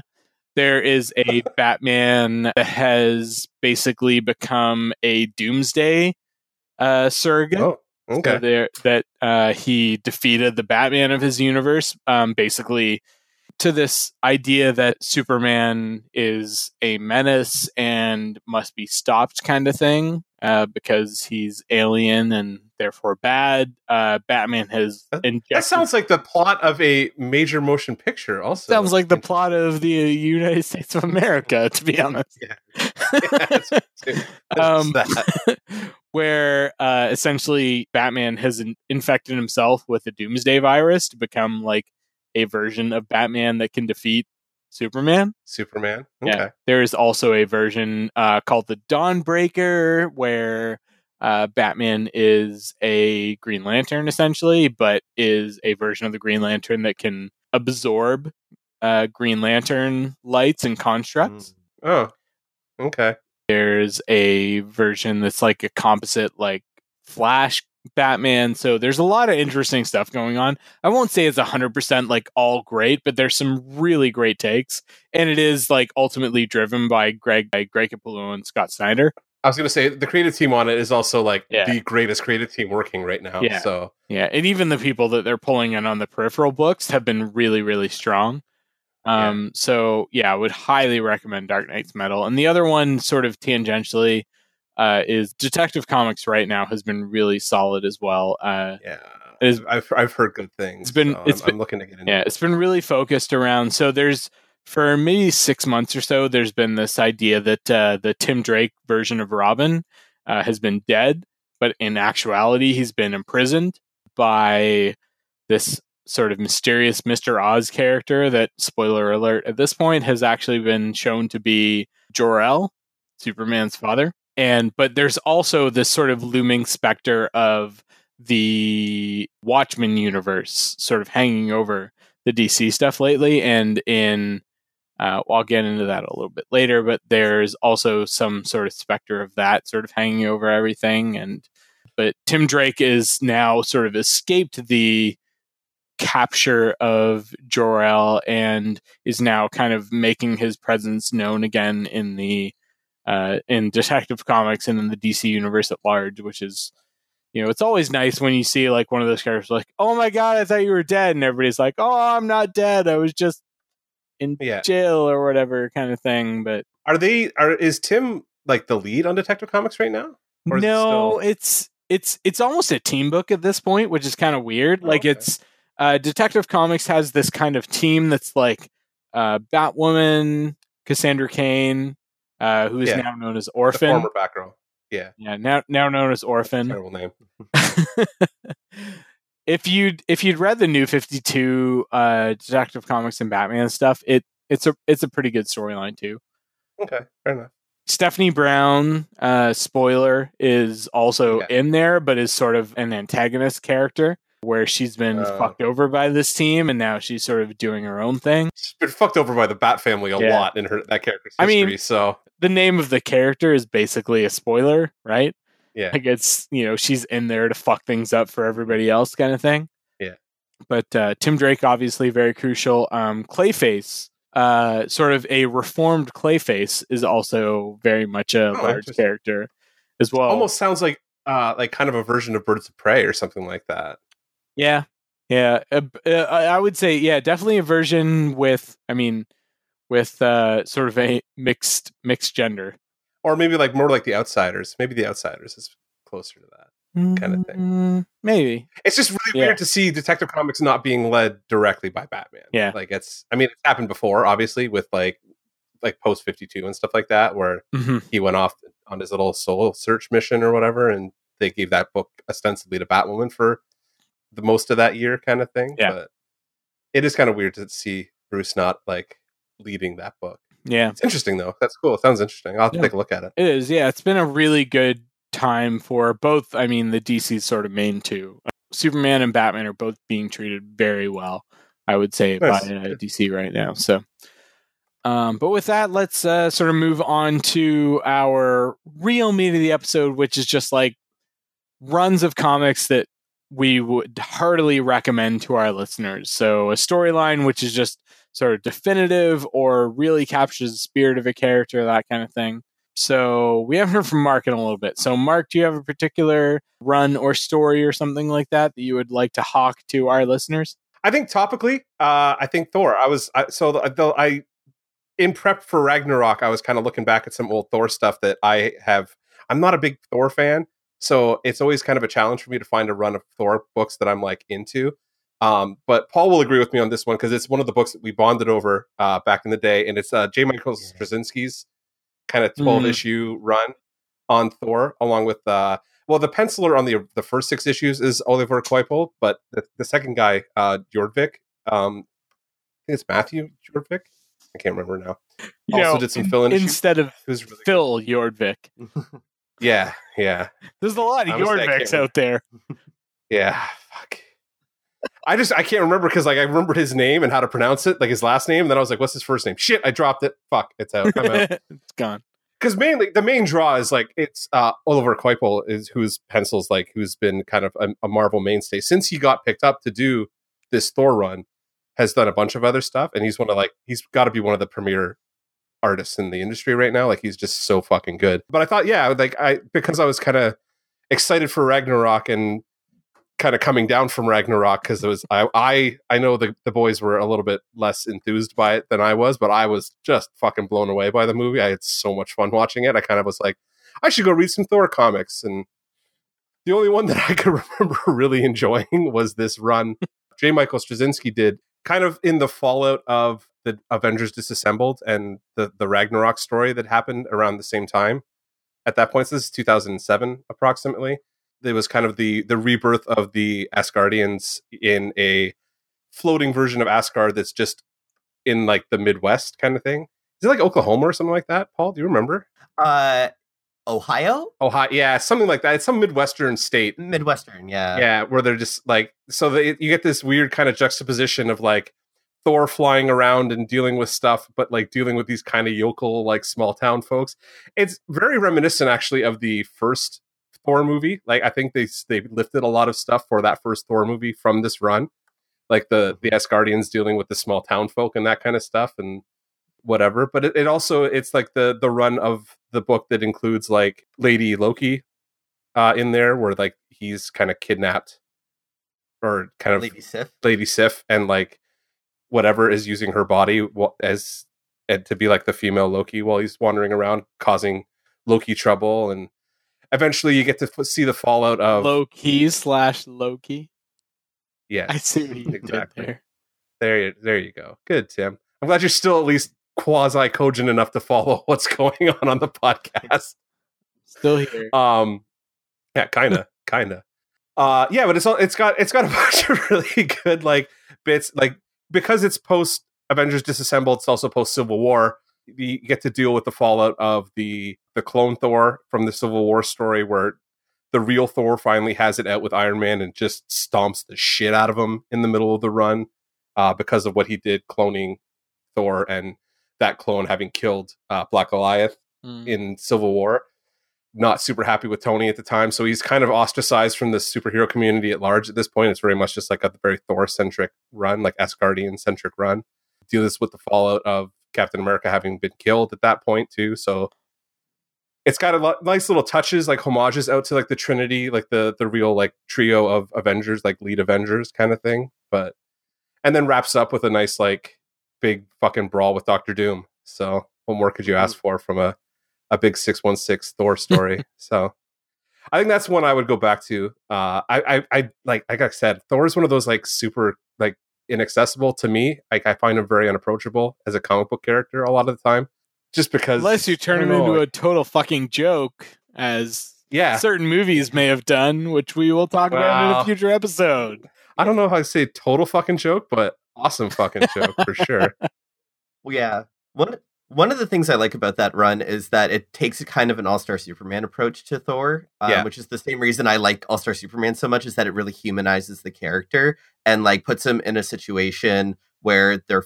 forced to like examine his character instead of just they lean so heavily sometimes on the mythology of Thor, the same way they lean on the mythology of Superman, that you lose like what it's like to interact and what how he would actually interact with real people. Yeah. And this is a really good example of how to do that right. And I Yeah. yeah, totally agree with Mark's pick. So good. it does end in kind of a weird like haphazardy kind of way because like straczynski i don't know he like he finished it and then like left the finale kind of to the next creative team kind of thing but they wrap it up fairly well and it's still it's still like those the character moments of like him kind of rebuilding asgard and going out and finding the the now lost kind of asgardian souls and bringing them back to like their true form and stuff like that's pretty like it's really well done and well paced and it's interesting to see that character like interact with the Marvel universe at large without having that that filter of the Avengers kind of over him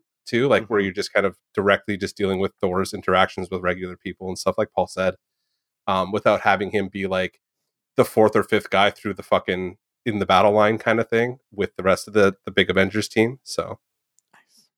yeah, it's pretty cool. all right paul your choice recommendation My choice, my choice recommendation is Kelly Sue DeConnick's uh, revigorating run on Captain Marvel, Volume One from 2013, 2012, 2013. This is the female um, captain marvel is it not It is. It is Ca- Carol Danvers. So Carol Danvers' character was revitalized a lot by Bendis uh, through the various Avengers stuff in the late 2000s, and she was still in her Miss Marvel persona with the the black bathing suit with the lightning bolt on it costume. Um, She was a big part of uh the post Avengers disassembled kind of like new Avengers, Mighty Avengers split. Like she was on the Mighty Avengers team with Tony at that point. So yeah, and they were playing her up a lot as like the kind of the Wonder Woman of the universe, really, actually. Yeah, the, very much so. And the I think that Kelly Sue DeConnick, what she did um, to the, the character was just made her again superhumanized her and made her. Uh, it- it- this is a kind of kind of an origin story, but told in reverse, where Miss Marvel has taken the mantle of Captain Marvel and she has taken on a new costume. Her power level has really soared, and now she's kind of dealing with what it means to be Captain Marvel. Yeah. And she gets to interact a lot with um she's uh, Carol Danvers was originally a fighter pilot so she deals a lot uh, with a lot of military stories and things like that but it also keeps flashing back to how she acquired the mantle of Captain Marvel and how she acquired her powers um and how she feels about it um, and as a character study, um, it really made me love that character a lot. Because it at her portrayal in Mighty Avengers had her being on the aggressive a lot. It seemed that she was kind of being made out to be the bitch of the team.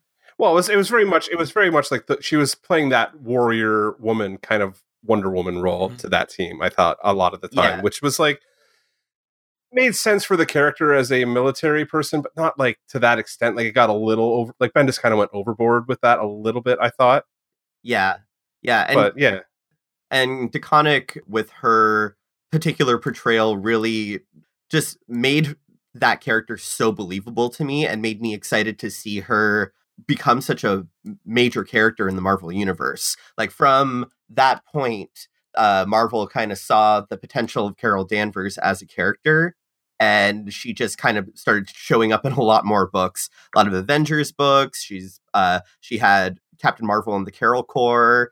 Um, so the current uh, success of that character and the reason that she's becoming the first solo female Marvel movie star is because of this particular comic book run, and I Yeah. it's fantastic. Uh, yeah, the trade the trade was 2014 and penciled by uh, David Lopez, who does it like actually an admirable job. He's a spectacularly good penciler. I actually Um, think that's the second number one. Uh, Oh, is because it? there's the, the yeah the the the one that I'm talking about is called the Pursuit of Flight. There were a, Captain Marvel Oh. relaunched again. Oh right, Oh, right. wait, okay, you're right, Marvel, you're right. Sorry. Marvel did multiple relaunches in a short period of time. That Okay. never happened. Okay, okay, DC boy, let's like ease off here. yeah. What's what's it, has it been 10 years? Are we due for a crisis yet? I think we're due for a No, crisis. they, they swore off crises at the end of Final Crisis. Oh, okay. Oh, Sorry, um, rebirth. But I guess we're due for another Yeah. rebirth. I don't know how that works. Jesus. Yeah. Yeah, there's no, there's nothing I love more than DC guys getting on Marvel's dick about fucking reboots.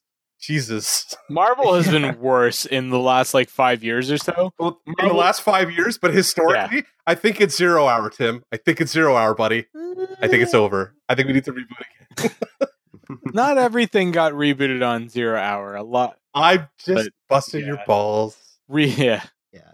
But Marvel in the last few years, everybody's been like, "Oh, wait, how we've had like three or four renumberings and like Oh, five-year it's been period. bad. Yeah. It's been really bad for renumberings Yeah. and like and though especially the slightly kind of like just off brand like uncanny Avengers as opposed to uncanny X-Men Yeah. kind of thing, like doing that kind of weird mix of stuff. I'm like, I feel like um, whatever. We're doing now- this now. Yeah, I, and that's probably part of the reason why I've kind of tuned out a little bit because I'm just like I'm just kind of over it. Mhm. Like I'm glad they've gotten to the point now where they are. Um, sorry, I'm probably totally cutting you off, but like, um, they're getting to back to that point where they're they're leaving those characters in place, like like the Riri's and all that kind of stuff, and like Miles Morales is still around, but like really bringing back like Logan's back, and I'm sure like this like Steve Rogers will take over the, the proper Captain America mantle again. Like like the real characters are starting to come back a little bit, so Yeah. that's kind of yeah. my anti Marvel tangent for this week, I guess. All right. All right. Well, I'm going to interject here and uh, go with my first recommendation of the week, going to the other side of the aisle, as I am wont to do. And uh, back Really, you're gonna pick a DC book? maybe. I would I would never have assumed But that. Mark, I feel like this is a DC book that you will have some support with me on, which is the triangle numbering era of Superman. The mid 90s Superman. You're, we're broadly going through arc here. You're like this is like ten years of books. It is. Well, it's uh, I'm going to I'm to bound this by like being uh like 91 to 98, which granted encompasses a lot of stuff. And but it was There's a lot of shit. it is. So this is the era that and that's is- four books a month. That's four books a Four or month. five. Two era. That's a lot. It, it's. 52 bucks a year. Yeah, I mean this Yeah. and this is and that's part of the reason I love it is because it's this crazy fucking experiment where essentially they had a weekly book that was done by four slash five different creative teams and has never been editorially I, I I can't think of any instance that has been editorially as tight as this on DC or Marvel's side ever. well, they, they tried it with Spider Man, uh, with Amazing Spider Man for a little while at Marvel, and it did not go very well at yeah, all. I feel I feel like it's very much an exercise where like so for those of our listeners that don't know, in the '90s to well, basically the mostly entirely the '90s, there were the nineties. Yeah. four uh four different uh Superman books. There was there was uh Superman, Adventures of Superman, Action Comics, and Superman Man of Steel. And then on uh what we in the comics business called skip weeks, there was Superman Man of Tomorrow. Uh that Yeah. between those five books covered 52 weeks out of the year. So every week there would be a different Superman book. And Tim's so loaded right now. good night.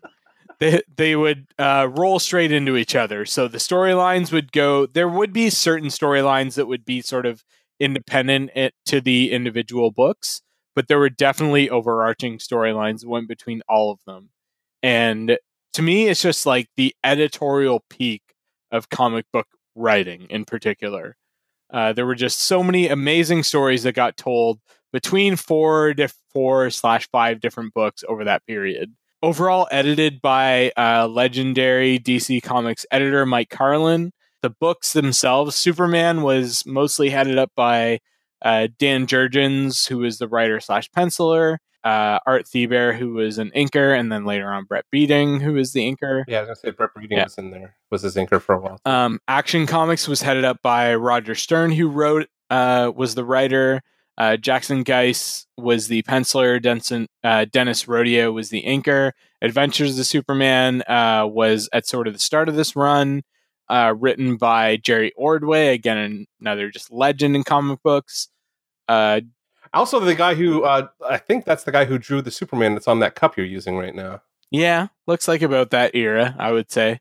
Yeah. Um, and uh, drawn by Tom Grummett and uh, inked by uh, Doug Hazelwood and some others. And then later on, uh, one of Mark's favorite, Stuart Immonen, took over Adventures of Superman.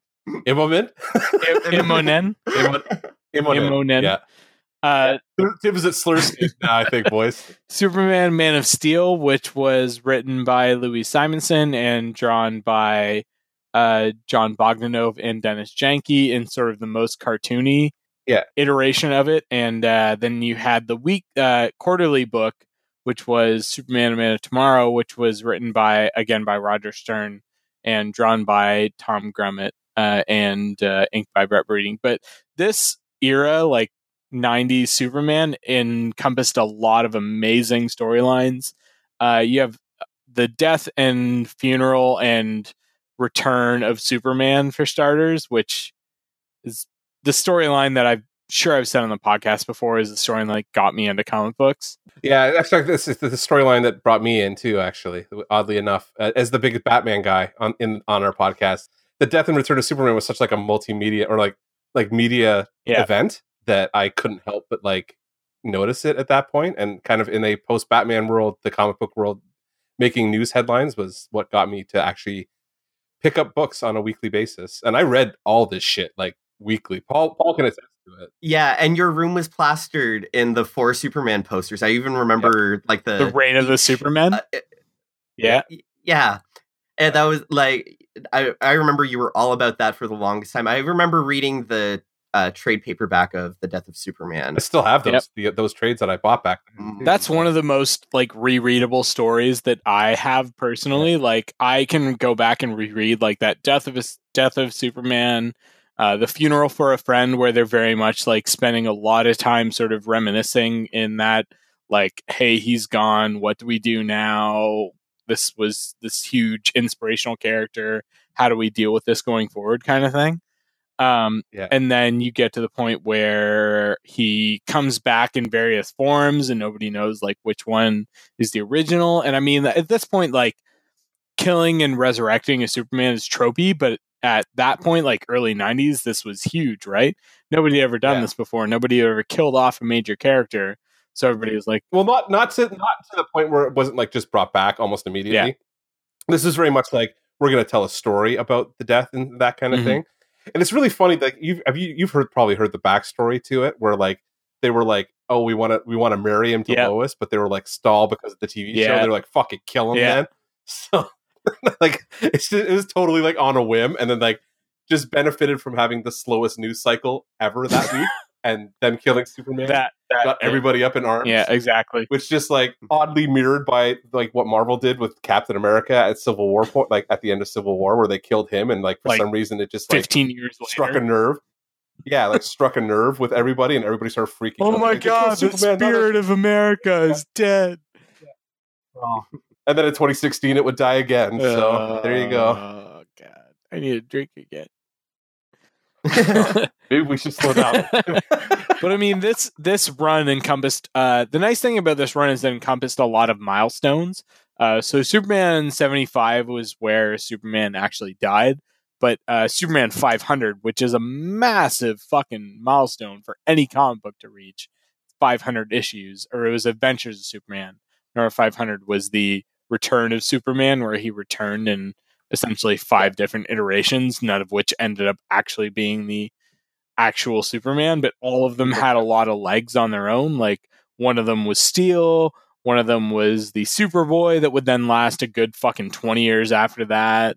One of them was uh, the Eradicator, which had a lot of, yeah, one of them was Cyborg, which would end up being one of the best fucking Superman villains in the next like 20 years kind of thing. So Still is arguably one of the best Superman villains ever, Yeah. too, actually. yeah, absolutely. So I mean, this storyline in particular spawned so many great storylines to come on, uh, to come kind of thing. And I mean, Doomsday as a villain as well Yeah. is just this sort of elemental force that unstoppable, unreasonable kind of villain that is per- the perfect sort of foil to Superman's like I'm a moral character kind of thing. You know, don't want to kill anybody, but I will if I absolutely have to, and there's no other avenue kind of thing. Yep. Um, but in the same run, you also had stuff like the Dead Again storyline, which came after, basically after Superman had returned, and Brainiac was fucking with him and being like, "No, Superman is still dead." And oh, I was- remember that. Yeah, I remember that run. That was good, yeah. yeah. Because that was right before they did the uh the electric Superman, wasn't it? Or was that after? That was uh it was all like within 3 or 4 years of each other, but in the same stretch you have that, you have the death of Clark Kent, which was another milestone uh issue, is the uh Superman number 100 right, yeah. and where basically uh one of Superman or Clark Kent's childhood friends basically decimated the Clark Kent profile. So he was essentially a Superman without a uh, Secret identity. without a secret identity. And the nice one of the interesting things about Superman for me has always been that he more identifies with his human identity than he does with the superhero identity. Yeah. Um, and that he is feels more human than he does like basically Superman is the mask that he puts on rather than Clark Kent being the mask that he puts on. Whereas with, if you look at a character like Batman, he's like, no, I'm mostly Batman. Bruce Wayne Well- is just a mask that I wear, kind of thing. Yeah. Well, that's what he calls himself in his head. Like, Yeah. in, at least in my version of Batman, he he he is Batman, and then I'm Batman. Yeah. that would. I'm the goddamn Batman. I'm the That's going to be one of goddamn my Batman. honorable mentions. I honestly- oh, oh All-Star Batman. I, I I I honestly want to do a bonus episode where we all reread that and just like talk about All-Star All-Star Batman. Batman. I think it'd be a fun like Yeah. we do a half an episode about all like we do we do both All Star series right we do All Star Batman and All All-Star Superman. Superman so that Yeah. we can glowingly review All Star Superman and just shit all over tear the- All-Star just Batman up All Star Batman But on top meme of that, that keeps on memeing. yeah this also has a really interesting storyline, uh, which is the Fall of Metropolis, which is a clone, basically a degenerated clone of Lex Luthor, which is Action Comics number number seven hundred, which again a massive fucking milestone for any comic series to reach, where Lex Luthor has sort of a doomsday protocol where if he dies, the entirety of Metropolis goes down with him. oh yeah I remember I man I'm having flashbacks to all these stories like I Yeah. remember all this stuff yeah And to sort of finish off this era, sort of the what I would say sort of marks the end of this era of Superman is Clark and Lois's uh, wedding, Yeah. which is a beautiful special and something that has had a lasting, lasting effect on comics as a whole. Ah, agreed. And like that was like when a lot of those characters started to get marry off and stuff like that, which they retcon out of and then back into. Uh, on a- Except for Superman. well, I mean, they, New Fifty Two, they retconned it They out did. so that they could get away with get away from it, and then And then they realized what a fucking mistake they'd made. yeah, because Superman should be a dad. Like he is, he's comic book dad. That's what his Yeah. character should be. Like, Absolutely. so, whatever. So I know this run. Yeah, this is one of those runs that like I like. I read most of. I probably there's there's a point about halfway through, like probably in the Electric Superman era, where I'm like, I'm much more interested in the fact that they finally brought Bruce Wayne back and he's wearing an all black costume, and that's much more badass. And that was probably around the time where they were starting to do like No Man's Land and Cataclysm and stuff like that was happening in the Bat books, which was yeah. much more my kind of style of story than like Yeah. Superman is now electric and split into two, and this is Silver Agey weirdness that I'm not into. So I have a soft spot for the like electric Superman era. In part, the the Justice League uh series, like the was it Grant Morrison, Morrison. and Howard, Howard Porter, yeah, uh, which I think we talked about on our last sort of comic centric episode. best Justice League run ever. But that's the thing one is that that that's one of the things I love seeing Superman put into a foreign element. Yeah. Like where the character itself shines through even without the powers. Yeah. Like you have this character that's been saddled with a completely different power set than he's used to, but he's still able to sort of shine through in his morals and his overall Yeah, the spirit. character just kind of runs Yeah. through it. Yeah. Yeah, exactly. So, all right, I've gushed long enough about Star Wars, so let's go back to Star Wars? You're really plastered, eh? Let's go back. we talked a lot about Star Wars this episode. I I've really wish Christy was here. Superman. she would totally love to see you this drunk again. It's been a week, folks. That cocktail really stuck up on you, eh? Yeah, it did. Sneaky, sneaky Amazing. Superman. Let's All go right. back to Mark. Another series that you would highly recommend. Um, I'll try and keep this short because Tim just went on for half an hour. I'm I'm on the same. I'm, I'm going to stay on the same side of the street for this one. I have a. I, I was looking back at, and actually, it's funny that we're just talking about Grant Morrison because my recommendation is kind of like go back and read the post Batman R.I.P. Dick Grayson Mm. Batman. There was a lot of stuff that Grant Morrison eventually did when he brings Bruce back that is a little bit fucking out there, kind of Silver Age bizarre stuff. But I think his version of Batman that was Dick Grayson and uh, Damian Wayne as Yeah. Robin is one of the, The best. Batman and Robin series. Yeah, was one of the best Batman runs like of all time. I honestly believe that like he actually just nailed the way that character dynamic should work in such a really weird way. And also and I was and I, this is art me talking. It's he he brings his buddy Frank Quitely along and Mhm. I have a real reservation Squishy, squishy, squishy. face, squishy faces. Um, I have real problems with Frank Quitely's style being in mainstream comics. Like it's one of the things that about All Star Superman that bugs me the most is that I feel like if they could have had it penciled by a more like a Brian Hitch or somebody who had a more kind of like cinematic style, it would have Mhm. worked a little bit better for me. That being said, the end of that series with like the grown up Yeah. baby version of Damian could not have worked with anybody but Frank Quitely. True, and that's what I what I I think this is like the the one time where Frank Quitely works for me because the way he draws like the That real horror and, show come on, of that that and uh, All Star Superman. oh okay yeah yeah yeah I mean no like his stuff is good but I just I, I don't know the way he draws faces bugs me and Yeah. the only time it doesn't bother me Bumpy. is in here where he's drawing all the gruesome criminals of Gotham I think it works perfectly on a Batman book because they're all these like misshapen freaks and that's Mhm. what he draws naturally like his his Professor Pig was amazing. Well, they created Prof- Professor Pig, so Yeah. like, it makes sense that he's designed around his strengths, right? Yeah. Um, but no, I, I just like the uh, like the the flip and dichotomy between having like it's usually Bruce who's the brooding guy and like Robin who's kind of the light, whereas like in this one it's like Dick's a much more lighthearted character overall, and it, it lets him play off Damian, who's like a little psycho like killer guy, and also a giant pain in the ass and my least favorite Robin, but that's totally neither here nor there because I've like I've never liked Robin as like a concept on the whole, but like the characters in their post Robin incarnations are always way more interesting to me than they ever are when they're wearing that stupid outfit. Because like I, Dick Grayson's probably my arguably my second favorite DC character. Like I love Nightwing, and it's one of those books that I will kind of look back at when I hear something cool's happening in it. Like when they did that Dick Grayson Secret Agent run a couple years back, Mhm. I hopped into that really quickly Grayson. because Grayson, yeah, Yeah.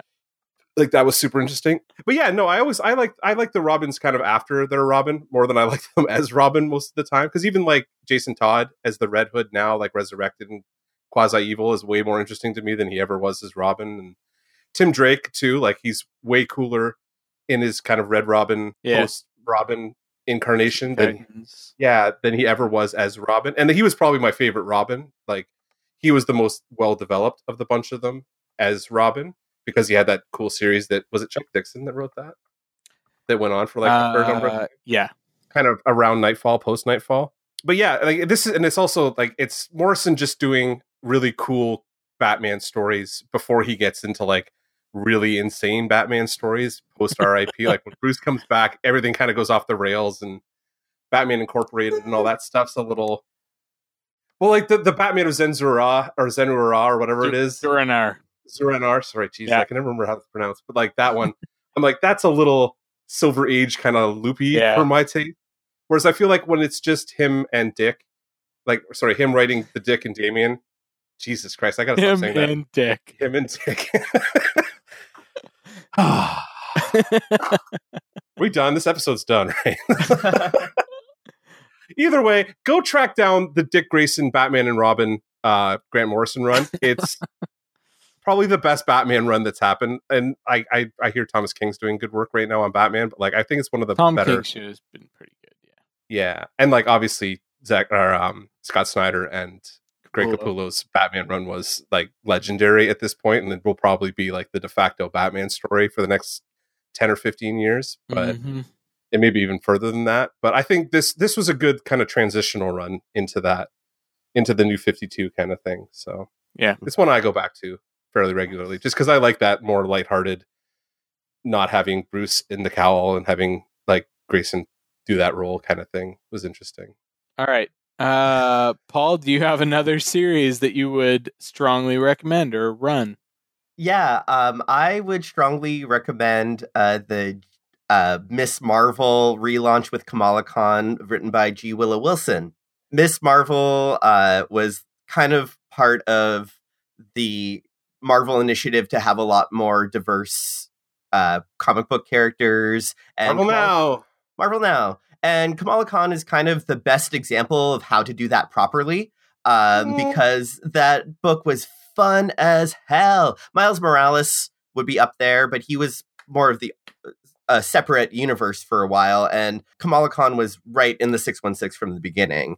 Uh, but you also have Amadeus Cho uh, as the Hulk and Riri Williams as Iron Iron Man. guess. Yeah. Yeah. So, but Miss Marvel as a hero, she is starts off as a fangirl, and then her powers get activated by Terrigen mists. She's like really into The only inhuman that ever worked. yeah, pretty much. I mean, if a case is to be made for the Inhumans, then the only one is Kamala Khan, basically, because she, her book is just a joy to read. It never gets bogged down in too much negativity. And the writer of this book, G. Willow Wilson, is fantastic. She had previously done a Vertigo book called Air, which is about a, a flight attendant who accidentally gets embroiled in this major terrorist scheme, and it's something else I would recommend. So, coming off of the success of that, they uh, she was asked to do this book where Kamala Khan, who is a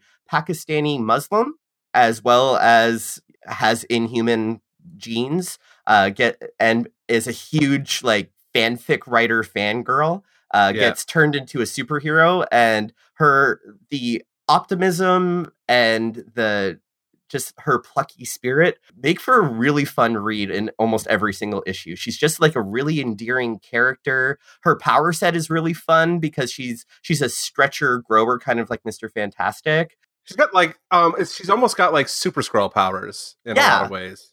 Yeah, and it's it makes for some really funny uh, situations. It's also the best book about a teenage superhero since Ultimate Spider-Man. I think like if you're thinking um, Ultimate Spider-Man, but you know, girl, and especially uh, uh, an especially unique take because uh, she is Muslim.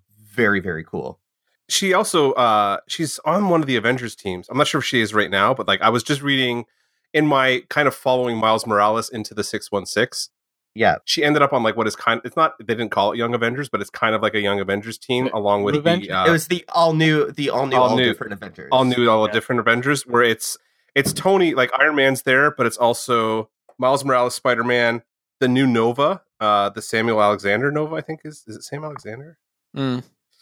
Yeah, Sam Alexander Nova is part of that team along with the Miss Marvel and a couple other characters that I'd have to look up right now. Um, oh, the the uh, the Jane Foster Thor is in Yeah. that on that team as well. So Yeah, it's a lot of like the the legacy Vision, characters too. being Avengers. Yeah. Yeah, Vision's in there too. Yeah. Yeah, so um, she's actually become a really popular character and has been since her launch has been picked up in various different books and has guested all over the place. I recommend it just because she's great and fun, and she's the the book is a little has a little bit of the teen drama that you'd expect from an early Spider-Man book, uh, but it it gets serious, but it still maintains its sense of fun throughout. So, yeah, definitely would recommend this one. Yeah, it's uh it's a lot of fun. So I I I followed her kind of tangentially just because she was in that Avengers team that had Miles on it and stuff like that. So and I liked her interactions with like the the the trio of her, Miles, and the Sammy the Sam Alexander uh, Nova Mhm. was kind of a fun little like grouping. I think they eventually also added uh, X twenty three like Wolverine. Well, Yeah, I the current, Wol- well, whatever that is now, because I know Logan's back, so it's hard to say. But I think Laura's part of that team, like part of that group too. So Yeah.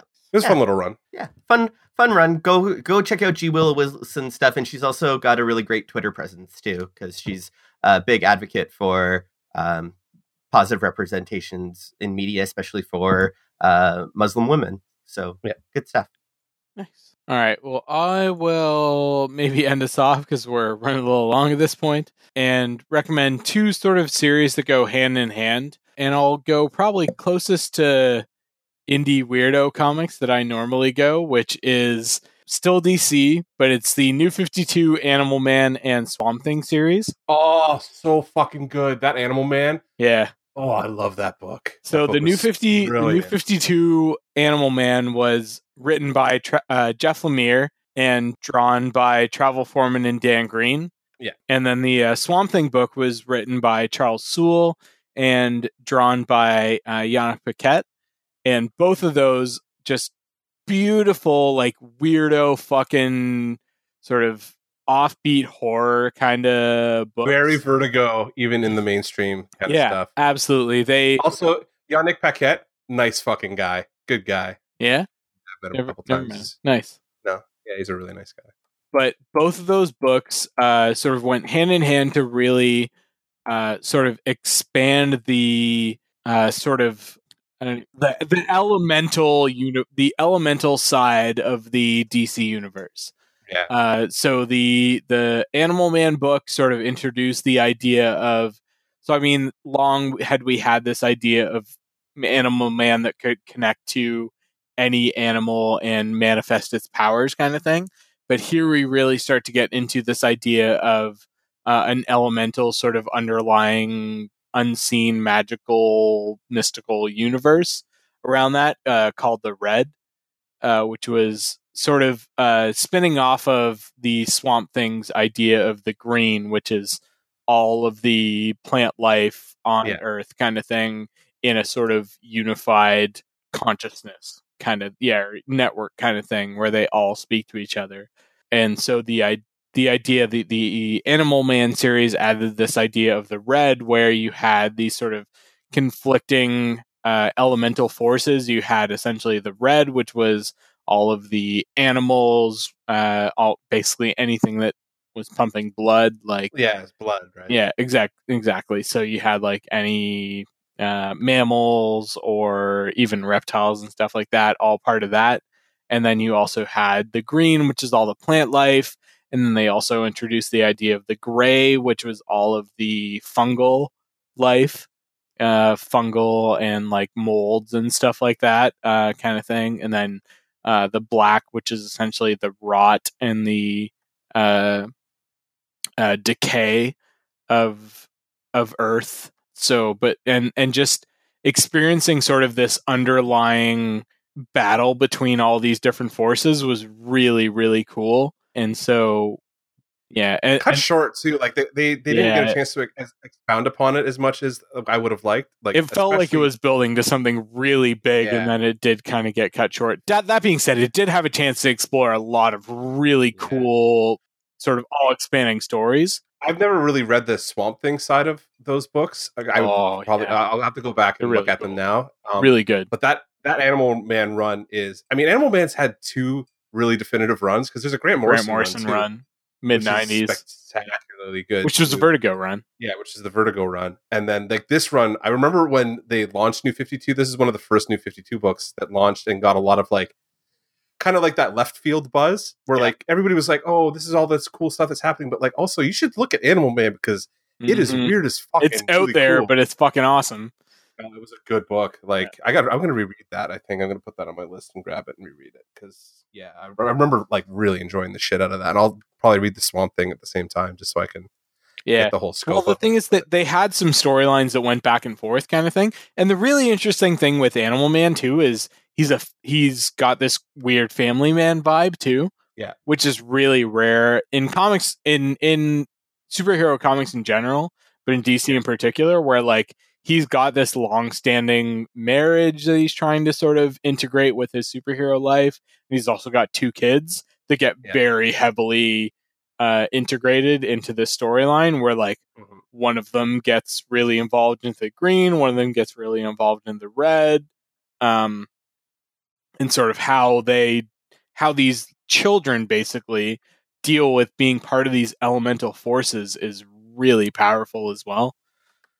Um, so yeah, those two series together, the New Fifty Two Animal Man and the uh, New Fifty Two Swamp Thing, are both really strong series, cool. despite my slurring. Yeah, well, we got through it. We're good to go. But uh, with that, we're we're getting pretty long in the tooth, folks. So let's uh, maybe close out with any series in particular that you guys are really looking forward to. So something that's advertised but not out yet, where you've just got a super fucking hard on for. Uh, Mark, we haven't heard from you, or Paul, we haven't heard from you in a bit. Let's let's see. Anything you're really excited for? Um, I've been so out of the loop that I'm really not sure. Um, that that Batman Who Laughs thing that you were talking about actually makes me very interested. Um, Yeah. that number one is coming out soon. I was just looking up uh, upcoming releases. It's just Uh, a one shot. Yeah, and Yeah. and Yeah. th- I like standalone stories uh, and single character kind of ideas, like Mhm. way out there ideas like that. That sounds like fun. But like I, I've honestly, I'm a, the kind of person who follows particular writers. Um, so I've been so out of the loop on Western comic book writers um, that mostly I'm just looking forward to certain manga series starting again after they've been on hiatus forever. So uh, my recommendations on this or um, my hype is a little bit skewed towards that. Fair enough. Mark, anything you are particularly excited for? We're coming up on the end of Invincible very shortly. Um, I'm not sure how Mhm. many issues are left. I've been kind of Ro- let's see. Robert As soon as Kirkman, right? yeah, as soon as Robert Kirkman uh, announced that he was going to end it, I stopped reading it monthly so that I could just like Binge it all at once. just binge it all in one shot. So I think in the it's I'm not sure if it's in it's got to be in the next six or so months. Uh, Invincible will end, and that is just like very very fucking exciting. that has been one of my favorite comics like pretty much ever. So it'll be like I'm just waiting with bated breath to be able to get to. Okay, so there it is. So in August 2016, Robert Kirkman announced that the series would end late 2017 with issue 144. Um, so that's got to be coming up shortly because we're getting towards the end of 2017. So yeah, like that. That's what I'm looking forward to is getting the chance, like having that finish and then being able to go and like just get into that finally. Because I think I left off somewhere in like the 130s or something like that, just before Ryan Ottley came back on pencils on that book. And I've loved Invincible since issue one. It's been a book that I read monthly and stuff like that. Uh, I may even have the first like 20 or 30 issues of it before I kind of stopped collecting on a regular basis and I think I've always like it's it's number one on my comiXology pull like when I go back to like reading on a regular basis. So I'm really excited to like get into Invincible and finish that series out. I'm sad it's ending because it's such a good book, but like the fact that they're going to get to like that definitive Robert Kirkman did wrote 144 issues of it and like knocked it out of the park and did it all Mhm. himself is amazing. So Yeah. yeah, if you guys haven't read Invincible, well, first of all, if you're a comic book fan, you're fucking up. So that's on you. But just go out and like pick it up because it'll be it'll be worth the weekend you spend with those books. So Nice. All right. Well, to finish off with me, I am uh, pretty fucking excited for DC's upcoming mini Doomsday Clock, Mm. uh, yeah, which is essentially going to sort of merge the DC universe with the uh, Alan Moore Watchmen universe. So there's going to bring those characters sort of full on into the DC universe, which has been teased for a long time now. Uh, but Ah, fuck, it's been going on for like five years. They've been teasing all this Yeah. shit out. two or three years, yeah, since since Rebirth sort of hit, which was Yeah. like last year. But yeah, in particular, I mean, it's essentially a miniseries that the sort of vehicle character for the DC fans is going to be Superman, and it's also, but it's also going to be like a mature audience series. So I'm pretty fucking pumped to have a Superman like mature audience book to read. That's a weird. That's a weird. Like, uh, usually you don't see that kind of thing. But I mean, he's he's the one that always deals with those like really massive cosmic threats kind of thing. And it's almost definitely going to feature Dr. Manhattan really heavily. And the only person in DC that could really go toe to toe with Dr. Manhattan would be Superman.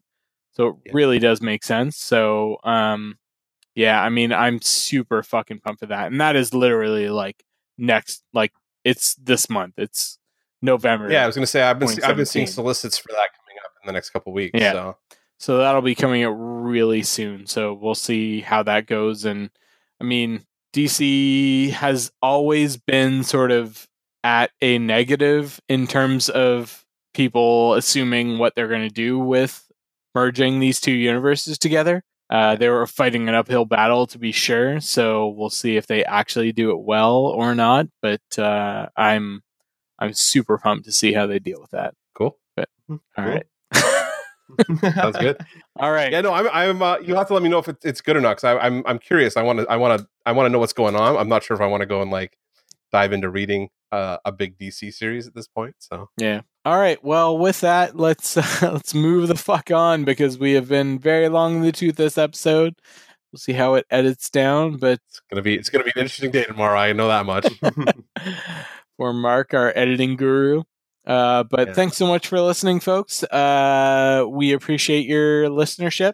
If you are not already subscribed, you can subscribe to us on uh, Apple or G- Google Play Store or do you want me to fucking do this? Are you okay? I'm good.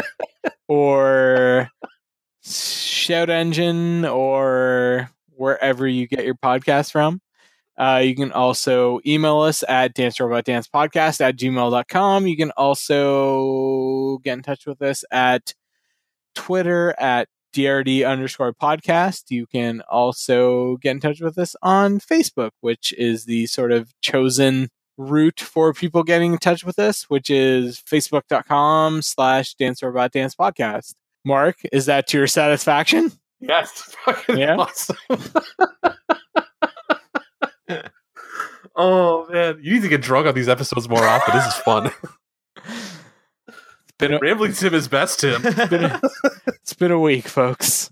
Yeah. Tell me about it. All right. Well, with that, thank you very much, Paul, for joining us all the way from North Korea, even though you fucking took your sweet ass time. South Korea? He's in South Korea, Tim. No, he's totally I, in North. am reporting from a labor camp in North Korea for my, my from the demilitarized zone, we have Paul with us Good night, everybody. Oh.